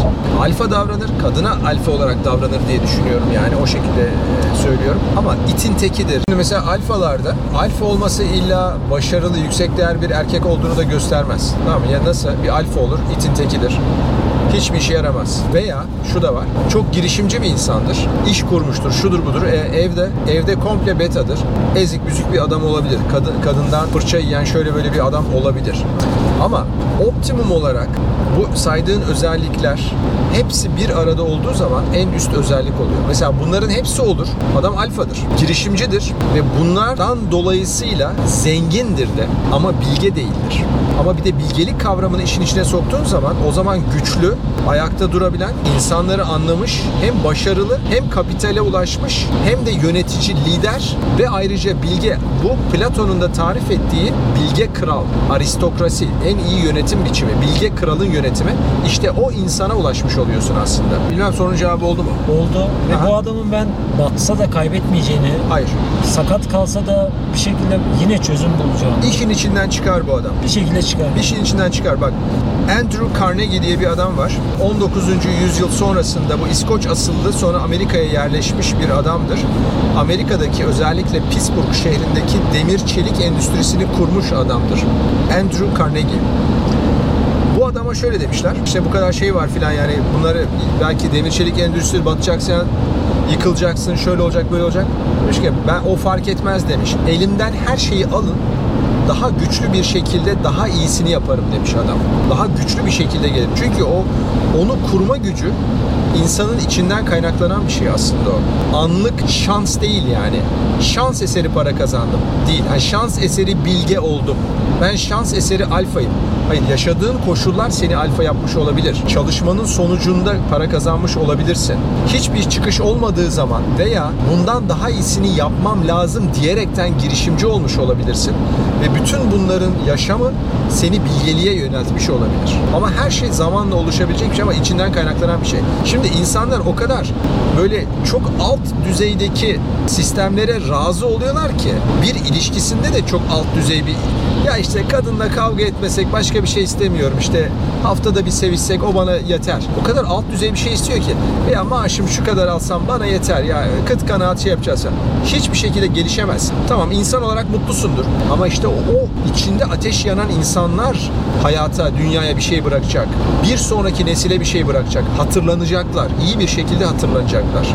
Bunlar. Tabii ki girişimci olmak zorundasın. Yani hangi ortamda olursan bile devlet memurusundur. Yine girişimci olabilirsin. Belki ek olarak borsa ile ilgilenmeye çalışıyorsun. Belki ek olarak anlamsız bir şey yani belki felsefe kitabı yazıyorsun. Devlet memurusun ama bir felsefe kitabı yazıyorsun. Benim amacım bu kitabı basmak. Öğreniyorsun, ediyorsun. Yani alfa demek zaten insanın içinde o ateşin yanması ve liderlik demektir. Tabii ki bunu ilişkilerine de yansıtırsın. Rasyonel ve lider olaraktan. Yani birçok alanda aynı anda kendisini geliştirmesi gerekiyor. Çok önemli. Bir erkek için çok önemli bir şeydir bu. Bu eski şövalye kodunda da var, eski samuray kodunda da var. Yani eski şövalye ve samuray kodu şu değil. Çok iyi kılıç kullandım, işte baltayla adamın kafasına vurdum filan olayı değil bu. Sanattan da anlamak zorundasın. Diplomasiden de birkaç tane lisan bilmek zorundasın. Oturmayı kalk mesela samuray için o zaman Japon kültürü yani iki tane dil bilmek zorundasın diye bir şey yok. Çünkü Japonya'nın başka ülkeyle sınırı yok. Ama Japon samuray kültüründe çay çay seremonisini yapabilmen gerekiyor filan böyle. Yani kendi kültürel özelliklerin oluyor. Yoksa sadece kılıç çektim savaştım olayı da değil yani. Bu da tam bir erkek olmayı, tam bir alfa olmayı öngören şeyler değişik kültürlerde. Bunun göstergesi. Bu bahsettiğimiz konuların hepsi zaten bir gecede olunmayacak şeyler. İmkansız. Hep mücadele vererek, hep kendini test ederek, kendini geliştirerek yapabileceği şeyler. O yüzden hepsine odaklanıyoruz. Bir de şu var tabii şimdi insanın tabii kendisini de sorgulaması lazım. Yani ben bu yolda gidiyorum illa doğru yoldayım değil. Arada bir kendini sorgulaması lazım. Ya doğru yolda mıyım? Ya ben bunu hata yaptım. Acaba bunun ya daha iyisi var mı? Daha farklısı var mı? Ben mi yanlış yaptım tarzında arada bir düşünmek lazım. Kadın erkek ilişkilerinde bile ben her zaman şunu söylüyorum. Bakın ilk önce kadını suçlayarak olaya başlamayın. Kendinizi bir düşünün. Acaba ben bir şey yanlış mı yaptım? Ondan sonra karşı tarafı analiz edin. Hak yerini bulsun diye. Ama şu da değil. Kadın size shaming yaptığı zaman evet ben gerçekten kötü bir insanmışım ne kadar kötü bilmem bu da değil. Her ortamda, iş ortamında da bir işi yapıyorum. Acaba daha iyi yapabilir miyim? Daha geliştirebilir miyim? O ateşin yanması lazım. En güzelini sen yaptın. Peki acaba en hızlısını da ben yapabilir miyim? Daha ucuzunu yapıp sunabilir miyim? Başka ülkelerde yapabilir miyim? Her şekilde hangi işten olursa o. O ya o ateşin içinde yanması gerekiyor. Bu. Peki bu noktada parayı sevmeli miyiz? Parayı istemeli miyiz? Yani biz kültürümüze baktığımızda önce sağlığımız olsun, önce sağlığın olsun. Para önemli değil. Para elimizin kiri. Biz parayı elimizin kiri olarak görürken başarı, girişimcilik, alfalık bunlar gelir mi peşinden? Bak şimdi şöyle, para, ekonomi dünyada çok önemli bir şey. Ekonomi olmadan hiçbir şey olmaz. Atatürk ilke ve devrimlerinin altı ilke var. Onun en önemlisi devletçiliktir. Bu da ekonomik güçten geçer. Ekonomin güçlüyse ülkede kimse sana istemediğin bir şeyi yaptıramaz abicim. Ekonomin güçsüzse sana burada zurna takıp oynatırlar. Hayatın her şeyinde böyle. İlişkilerde de böyle, işte de böyle. Ekonomi önemli bir şey. Ancak parayı bir asıl amaç, asıl hedef olarak para denen maddeye ulaşmaya çalışıyorsan o zaman uzun dönemde içsel olarak bir yere varamazsın. Para önemli mi? Köpek gibi önemli. Ama sen sadece para hedefli yaşarsan o zaman ne paraya doğru dürüst ulaşabilirsin ne de amacına ulaşabilirsin. Yaptığın işlerin para da getiriyor olması lazım. Paranın şöyle bir özelliği var. Bak para diyoruz değil mi? Eski çağlara baktığımız zaman sana şöyle bir örnek veriyorum. Eski çağlara baktığımız zaman bu tarım toplumuna geçmeden önce tam olarak para kavramı yok. Bir şeyin çünkü o zaman ne yapıyorsun? İşte herkes çiftçi. Ben işte iki tane keçi getirdim. Sende iki çuval armut var. İşte keçiyle armutu değiştirelim filan tarzı bir ekonomi var o zaman. Ama para olarak bir değer ölçütü her yere götürebileceğin, herkes tarafından kabul edilen bir birim yok. Şu anda o birim var. Paranın icadı var aslında. Pek çok toplumda da icat edilmiş bu. Çin'de de icat edilmiş bir şekilde. İşte burada işte Lidya'da bulunmuş filan. Hiçbir şey yokken deniz kabuğunu kullanıyor. Deniz kabuğu var. Hala hala bazı yerlerde deniz kabuğu kullanmışlar. Şöyle 18. bir örneği kadar ha. Akdeniz'deki salyangoz kabukları Ukrayna'nın dağlarında bulunuyor. Ve incik boncuk şeklinde yani takı olarak kullanmışlar. Para. Adam Akdeniz'den çıkmış, onu para olarak kullanmış, Ukrayna'nın dağına, dağındaki bir köye kadar getirmiş. O kadar para tabii para olarak kullanıyor deniz kabukları. Para bir madde. Yani altın da olabilir, deniz kabuğu da olabilir. Şimdi buraya baktığın zaman dünyaya aslında ne yazık ki maddelerin, objelerin değeri de para olarak ölçülüyor ve ne yazık ki artık insanlar da obje oldukları için biz de bir objeyiz. Bizim hizmetimiz de bir obje. Bu objeyi de para olarak değerlendiriyorlar. Yani nasıl bu arabanın bir parası var. Şu kadar parayla bu arabayı alıyorum işte. 10 tane altınla bu arabayı alıyorum. Peki insanların da değerini onunla ölçüyorsun. Yani nasıl evet bu adam 1000 altın değerinde. Yani 1000 altına adamı köle gibi satıyorum değil. 1000 altını üretme kapasitesi olan bir adam. Peki bu adam da 100 bin altını üretme kapasitesi olan bir adam. Toplum sana hangi adam olarak daha o şekilde değer veriyor ne yazık ki. Hem ne yazık diyorum hem de çağın getirisi olarak böyle. Yani şöyle bir şey yok. Hayatın gerçeğini anlamanız lazım. Evet bilgelik önemli bir şey. Bilgi olarak bileceksin her şeyi ama günün sonunda o kapital yoksa bir yere ulaşamazsın ve toplumun çoğu sana para olarak değer verecektir. Bilgeliğine değil, çıkan söze değil, ürettiğin şeye değer verecektir. Onun da ölçüm birimi para. Para olmak zorunda. Ya zorunda yani bir de şu yani böyle ezoterik kavramlar işte ben çok öyle meditasyon yapayım işte içselliği, huzuru bulayım filan. Tamam adam gelir senin o huzur bulup yoga yapmaya çalıştığın o tarlaların hepsini satın alır tamam mı o bungalovları sana da yallah der sen de gidersin işte İstanbul'daki küçük evinde Netflix seyrederekten meditasyon yaparsın. Hayatın gerçeği bu. Para mutlaka bir güç olaraktan bulunmak zorunda. Ama paranın da esiri olmayacaksın. Bir, bir de parayı nasıl kazanacaksın? Parayı kazanmak kadar harcamayı da bilmek lazım. Bu önemli bir kavram. Çok. Neye harcıyorsun? Mesela insanlar istif yapıyorlar. Fon alıyor, bilmem ne alıyor, arabasını almaya çalışıyor, şunu yapıyor, böyle yapıyor filan. Arabası var, çok güzel. Ben diyor ki e, Bugatti alacağım ben. Andrew Tate sen al Bugatti'yi, doğru. 30 milyon param var ki adam orası şekil olsun diye almıyor. Hakikaten merakı olduğu için alıyor. Adam Hiç- onu business'ta da kullanıyor. Business olarak kullanabilirsin. Reklamını güzel yapıyor. O güzel. Ama sen lisan bilmiyorsun abiciğim. Hiçbir vasfın yok. Ama o arabaya binmeye çalışıyorsun olmaz. Sen o arabayı satacaksın. İspanya'ya gideceksin. Bir sene diyeceksin ki ben İspanya'da küçük bir stüdyo tuttum. İspanyolca öğreneceğim. Bunu öğreneceğim. Bilgiye para vermeniz lazım. Bilgi var ya en değerli şey. En değerli şey. Zamandan sonraki en değerli şey bilgi. Ha söylüyorum. Güzel oldu. Bundan sonraki konu senin işinle alakalı. İlk işini kaç yaşında kurdun abi? İlk işimi yani Ve iş kurmayı tavsiye ediyor musun? Ya da il- illa iş kurarak mı başlamamız lazım? Yok. Mesela şu anki dijital sektör çok büyük bir avantaj bence. Aha. Yani illa bir dükkan kurmak zorunda değilsin diyorum arkadaşlara. Sen ne düşünüyorsun? Ben önce kendimden örnek vereyim. Şimdi ben tıp fakültesi okudum. Ben, ben tabii çok her zaman idealist bir insan olmuşumdur. Yani insan e, böyle ama rasyonel bir idealizm var bende. Gerçekçi. Romantik ve duygusal. Böyle romantik, duygusal idealizm bende yoktur yani. Romantizm hatta öldü bende anlıyor musun? Zaten kırıntısı vardı. O da kalmadı. Neyse. İdealizm olaraktan şöyle ben akademik ortamda bulunup bilim adamı olmak istedim. Üretmek istedim. Tıp konusunda, plastik cerrahi konusunda o zaman onun için çok uzun süre akademik ortamda bulundum. Ve bunu hedeflediğim için akademik ortamda olduğun zaman gerek Türkiye'de gerek Amerika'da kazanacağın para miktarı belli. Yani belli bir şeyin üzerine çıkman çok zor, imkansız hatta. Fakat hiçbir zaman para benim için böyle direkt bir araç zaten olmadı. Onun için geçmişten beri şu kadar param olsun, bu kadar param olsun, illa şu arabaya bineyim, bu arabaya bineyim hiç öyle bir şeylerim olmadı. Ama şu şu oldu. Kendimi daha çok geliştireyim, daha çok öğreneyim. Ne yapabilirim? Doğal bir şekilde bilgiye ulaştım ben. Fakat belli bir zaman sonra özellikle alfa bir insansan bazı ortamlarda başka bir kontrolcü diyeyim, bölüm başkanı olabilir, o bölümün şefi olabilir, müdür olabilir. Onun altında, başka birisinin altında çalışamayacağını yeteri kadar üretken olamayacağını ve bulunduğun kurumun politikalarıyla örtüşen şeyler yapman gerektiğini giyiminle kuşamınla bile fark ediyorsun. Ve belli bir zaman sonra bu seni rahatsız etmeye başlıyor. Evet akademidesin, bilim üretiyorsun ama diyor ki adam sana ben sana diyor işte e, şu kadar bilmem ne verebilirim şu kadar. Ben onu yapmak istemiyorum mesela. Salı günü ben onu yapmak istemiyorum ama sana salı günü bunu yap, yapman lazım. Niye? Sen bu kurumun parçasısın. Herkes öyle yapıyor. Sen de yapacaksın. Yapmıyorum abicim. Ben salı günü başka bir şey yapmak istiyor benim canım. Belli bir zaman sonra ben sonra muayenehane açtım. Ama farklı sebeplerden de açtım gerçi birazcık daha böyle hayatı farklı yaşayayım falan diye ama kurumsal bir sistemden özel bir sisteme geçtim ve kurduğum sistemin de tabii ki lideriyim. Ben yönetiyorum. Benim benim diyebileceğim bir şey.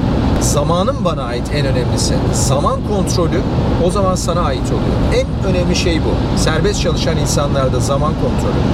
Çok çalışırsan çok para kazanırsın. Az çalışırsan az para kazanırsın. Ama az çalışırsan o boş günlerinde farklı şeyler yapabilirsin. Lisan öğrenirsin, müzik öğrenirsin, hayatı yaşarsın, seyahat edersin. Bak şimdi biz seyahat ediyoruz. Kimseye sormadık. Hiç kimseye sormadık. Dükkanı kapattık. Abi dükkan benim. Tamam mı? Dükkanı kapattık. Dükkanı kapattım. Dedim. Paraya ihtiyacımız yok. Ameliyatlar birkaç gün ameliyat yapmıyorum. Ben Bursa'ya gidiyorum. İskender yemeği. İskender yiyip döneceğiz. Çorba içip döneceğiz. Arkadaşlarla toplantı yapmaya Ama bu özgürlük çok güzel değil mi abi? Bu özgürlük çok güzel. Ancak Çektiğin her şeye değiyor sonunda. Tabii ki. Yani çektiğim şeyleri böyle çektiğim bir acı olarak bile görmüyorum zaten. İşte ah ne acılar çektik, çok nöbetler tuttuk falan. Asla. Ve hatta bunda şöyle bir şey daha var. İnsanlara şunu söylüyorlar her zaman. İşte oğlum olsa, kızım olsa doktor olmasını istemem diyor doktorlar. Ben bu doktorlara var ya çok kızıyorum onu diyen doktorlara. Niye? Sen demek ki hakkını veren bir doktor olmamışsın ki. Doğru dürüst bir şey yapamamışsın ki. Sen o yapamadığın şeyi çocukların da yapmasını istiyorsun. Hangi meslekten olsa doktorluk olmasın, başka sıkıntılı bir meslek olsun. Tüm Fark etmez. meslek grupları benzer Tüm me- mesela, mesela avukat olsun. İşte biz avukatlıkta çok sıkıntı çektik. E, e benim çocuğum set çekmesin. O zaman şöyle olur. Sen zor zamanların adamı olmuşsun. Çocuğunun da zayıf zamanlarının zayıf adamı olmasını istiyorsun. Ne yani çocuğuna şu bir marifet değildir.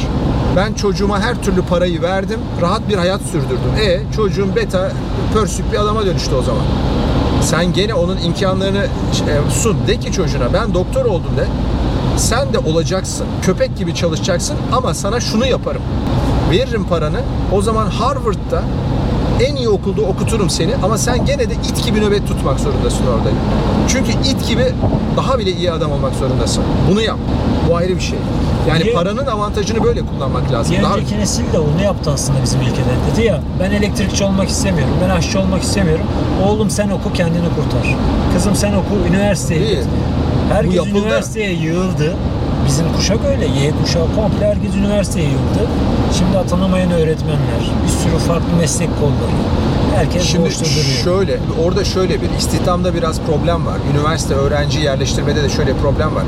Yani üniversite okumayı belli bir noktaya gelmeyle özdeşleştirdiler aslında. Tamam? Para kazanılacak bir araç gibi görülmeye başladı. Kısmen doğru ama kısmen yanlış. Bizim ülkemiz binlerce, on binlerce, yüz binlerce üniversite mezununu kaldıracak kadar istihdam olan bir ülke değil. Buralardan geçiyoruz abicim. Tarım alanları var. Saatlerdir. Yani tarım alanları var. Çok güzel bir tarım alanı olabilir. Orada çalışılabilir. Daha fazla iyi bir girişimcilikle buradaki şeyler değerlendirilebilir. Ama ne illa üniversite oku. İlla üniversite okumanın bir anlamı. Diyelim illa üniversite okudun. Aferin al sana diploma. Al şöyle bir diploma var da A4 kağıdına bastılar PDF'ye. Ne yapacaksın? İş yok. İş yok.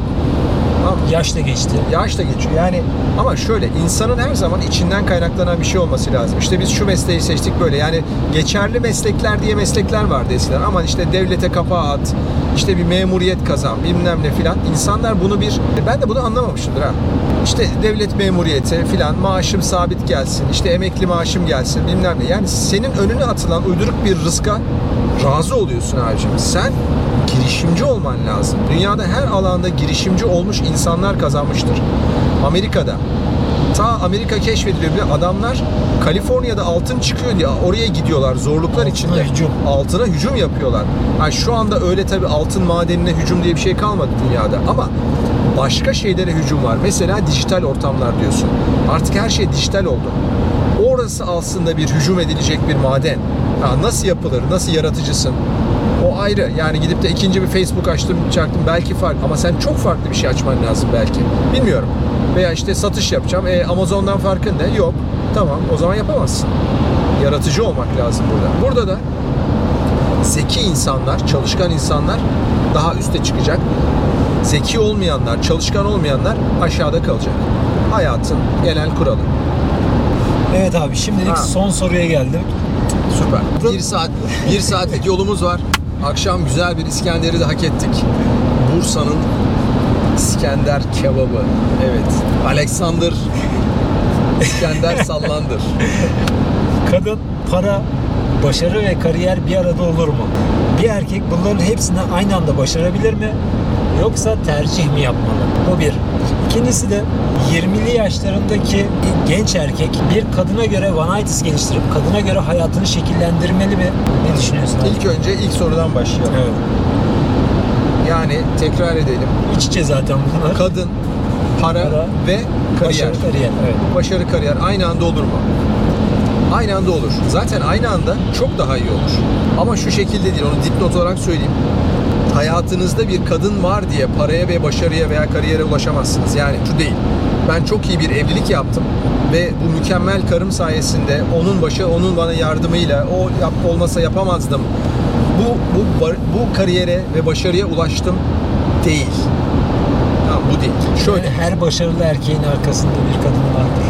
her başarılı erkeğin yanında, yatağında, mutfağında, arabasında pek çok kadın vardır. Ve o kadınlar hepsi birbirlerinden haberi olaraktan orada olmak isterler. O başarı kadın olduğu için başarı değil, başarı olduğu için kadındır. Yazın Doktor Redkin. Güzel bir tekerleme söyledim. Güzel söz. Bugünün bugünün güzel sözü bu. Burada zaten şöyle eğer sadece kadına odaklanırsan diyelim kadına odaklandın. Bulursun. Hangi yaşlarda bulunsun? Yakışıklısındır, asisindir, alfasındır. Genç yaşlarda bulursun kadını. Ama para yok. Meslek kariyer yok. Diyelim böyle bir senaryo var. Olabilir ama ileri yaşlarda bu sürdürülebilir bir şey değil. Belli bir zaman sonra kadınlar tercih etmemeye başlayacaktır seni. Arada bir düşer. Olabilir. Gençlerden falan. Genelde bu hedonistik yaşayan insanlarda görülen bir patern. Diyelim sadece paraya odaklandın. Hayatında kadın yok. Niye yok? Örnek olarak veriyorum. Sen alfa bir adam değilsin. Görünüşün iyi değil. Ama para kazanmaya odaklandın. Ama çok fazla kariyer de yok. Yani ne? İlkokul mezunusun. Veya işte anaokulundan terk. Çok büyük bir iş yapmıştın. Atadan, babadan, dededen kalma tarlalar, bilmem neler işlettin. Şey oldu. Para kazandın. Bu bir kariyer değil. İçsel bir tatmin yaşayabilir misin? Bilmiyorum. Bir yerlere hayatta gelebilir misin? Bilmiyorum. İnsanlara, çoluğuna, çocuğuna örnek olabilir misin? Bilmiyorum. Ha, 250 yıl önce böyle bir sistem, tarımsal sistem var mı? Var, güzel. O zaman köyün ağası oluyorsun zaten. Ama şimdi öyle değil. Sadece parası olan görgüsüz bir adama da dönüşebilirsin. İstediğin kadını bulamazsın ama üreyecek bir tane köyden sana kız yaparlar. Onunla ür- ürersin. Eğer bu kadına ulaşmaksa bence değil. Kadın gelir ama paran için gelecektir. Peki. Diyelim sadece kariyer yaptın. Kariyer örnek olarak söylüyorum. Belki sadece bilimle uğraşıyorsun veya tamamen kendini işine verdin ama Belki memnunsun, belki içsel memnunluk yaşıyorsun ama paraya ulaşamıyorsun. Gömleğin iki yakasını bir araya getiremiyorsun. Ve alfa da değilsin belki. Kadına da ulaşamıyorsun. Para olmadığı için kadına bir daha ulaşamıyorsun. Ha belki işte gittiğin üniversitede akademik olarak bir şeyler anlatıyorsun. Hasbelkader birileri düşer ama fazla kişi gelmeyebilir. Çok beta bir evlilik yaparsın. İşte biz eşit evliliyiz, işte ikimiz de veganız filan. Ondan sonra işte et yemiyoruz filan modeli tarzı bir evlilik olabilir. Bilmiyorum üç kişiyi de iyi tarif ettim diye düşünüyorum. üç modeli. Tam oturdu. Tamam mı? Bunların ha ikisi de bir arada olabilir. Param vardır, yakışıklısındır ama kariyerin ya hepsi o. Ama ideali üçünün de bir arada olması zaten sinerjistik bir etki yaratacaktır mutlaka. Denge içinde olması. O zaman çok daha rahat, daha da fazla paran olabilir, daha da fazla kariyerinde ilerleyebilirsin ve bunlarla birlikte daha da fazla kadının olur. Kadın daha fazla kadının oldukça daha da fazla kadının olacaktır. Her şeyi bir denge içinde yapmak çok daha iyi olacaktır. Yani sinerjistik etki. Aslında bu 1 artı 1 artı 1 eşittir 3 değil. Eşittir 10 olur o zaman. Katlanarak geliyor. Katlanarak gelir. Hatta bu yaşlarda ben birden fazla sevgilisi olmasını da tavsiye ediyorum genelde.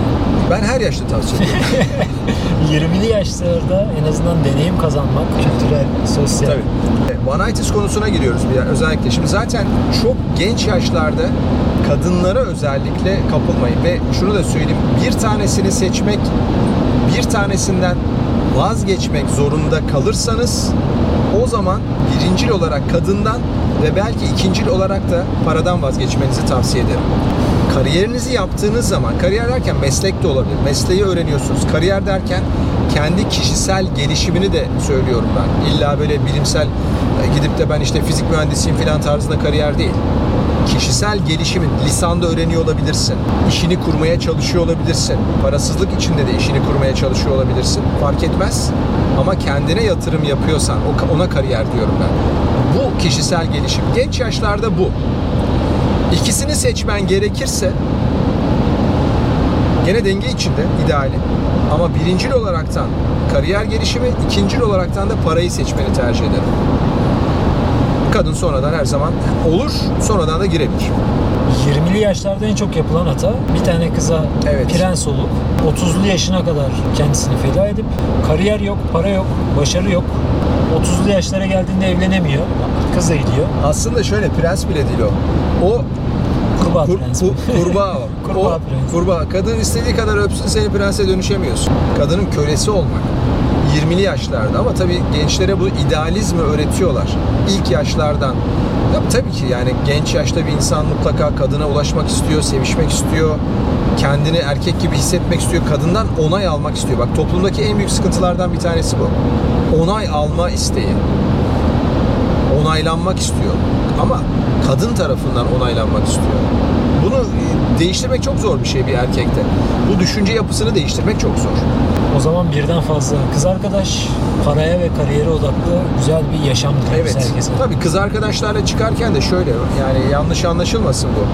Etik olarak yani diyeceksin bak ben görüşüyoruz. Başka arkadaşlarım da var falan. İşte istemiyorum da bilmem ne. Diyeceksin ki sen benim o konuda hep konuşulur yani mesela. Kıza diyeceksin bak sen benim kız arkadaşım olmak istiyorsun? Evet, evet senin kız arkadaşın olmak istiyorum. tamam mı? Tamam diyeceksin. Benim kız arkadaşım olman için benim yani bazı bazı şeyler var. Yani bunları yaptığın zaman ancak olabilirsin. Sen sınırlarını söylersin kıza. Açarsın bakarsın. Dersin ki bak sen Instagram kullanıyorsun. Instagram'da 100 tane adam seni eklemiş. Sen de her gün 15 tane adam ekliyorsun filan. Bu tarz resimler var. Özgürüz. Dünya özgür bir yer. Sen de özgürsün. Ne güzel. Ama tarz bir şeyde ben kız arkadaşı yapmıyorum. Yani görüşürüz ama kız arkadaşım olamazsın. Dediğin zaman zaten bütün teori orada çökecektir kadın için. Bu şekilde bir mesaj verebilirsiniz karşınızdakine rahatlıkla. Bunu söylemekten çekinmeyin. Dürüstlükle yaklaşın. Kız her şeyi yapar, her şeyi yapar. O zaman senin kız arkadaşın olmak için hak kazanır. O, o kızın seni kazanması lazım. Senin onu değil. Senin kendini yüceltmen lazım o kızın da senin kız arkadaşın olman için davranışlarını ona göre değiştirmesi lazım. Ona göre davranması lazım. Her zaman söylüyorum ba- bayağı ödül ve değerli olan sizsiniz. Kadın sizinle birlikte değerlenecektir ilişkilerde. Ha şunu da demiyorum. Kadın değerli bir insandır. Bilim adamıdır, doktordur, avukattır. Kadın olabilir. Ama ilişkilerdeki değerini kadın değerli bir erkekle birlikteyse değeri yükselecektir ilişkilerde. Bu farklı bir kavram. Abi hoş sohbetin için teşekkür ederim. Bayağı konuştuk. Vay anasını ya. Daha akşam konuşacaksın. Akşam bir de yarın konuşmam var. Yarın konuşman var. Ayrıca bir bölümde ben de bir daha çekeceksin. Bayağı konuşacaksın. Süper. Çok teşekkür ederim. Çok ben sağ teşekkür ol. ederim. Güzel bir yolculuk oldu. Harika bir yolculuk oldu. Güzel Umarım yolculuk beğenirsiniz. Bizi desteklerseniz biz de yenileri çekeriz. Çekeceğiz.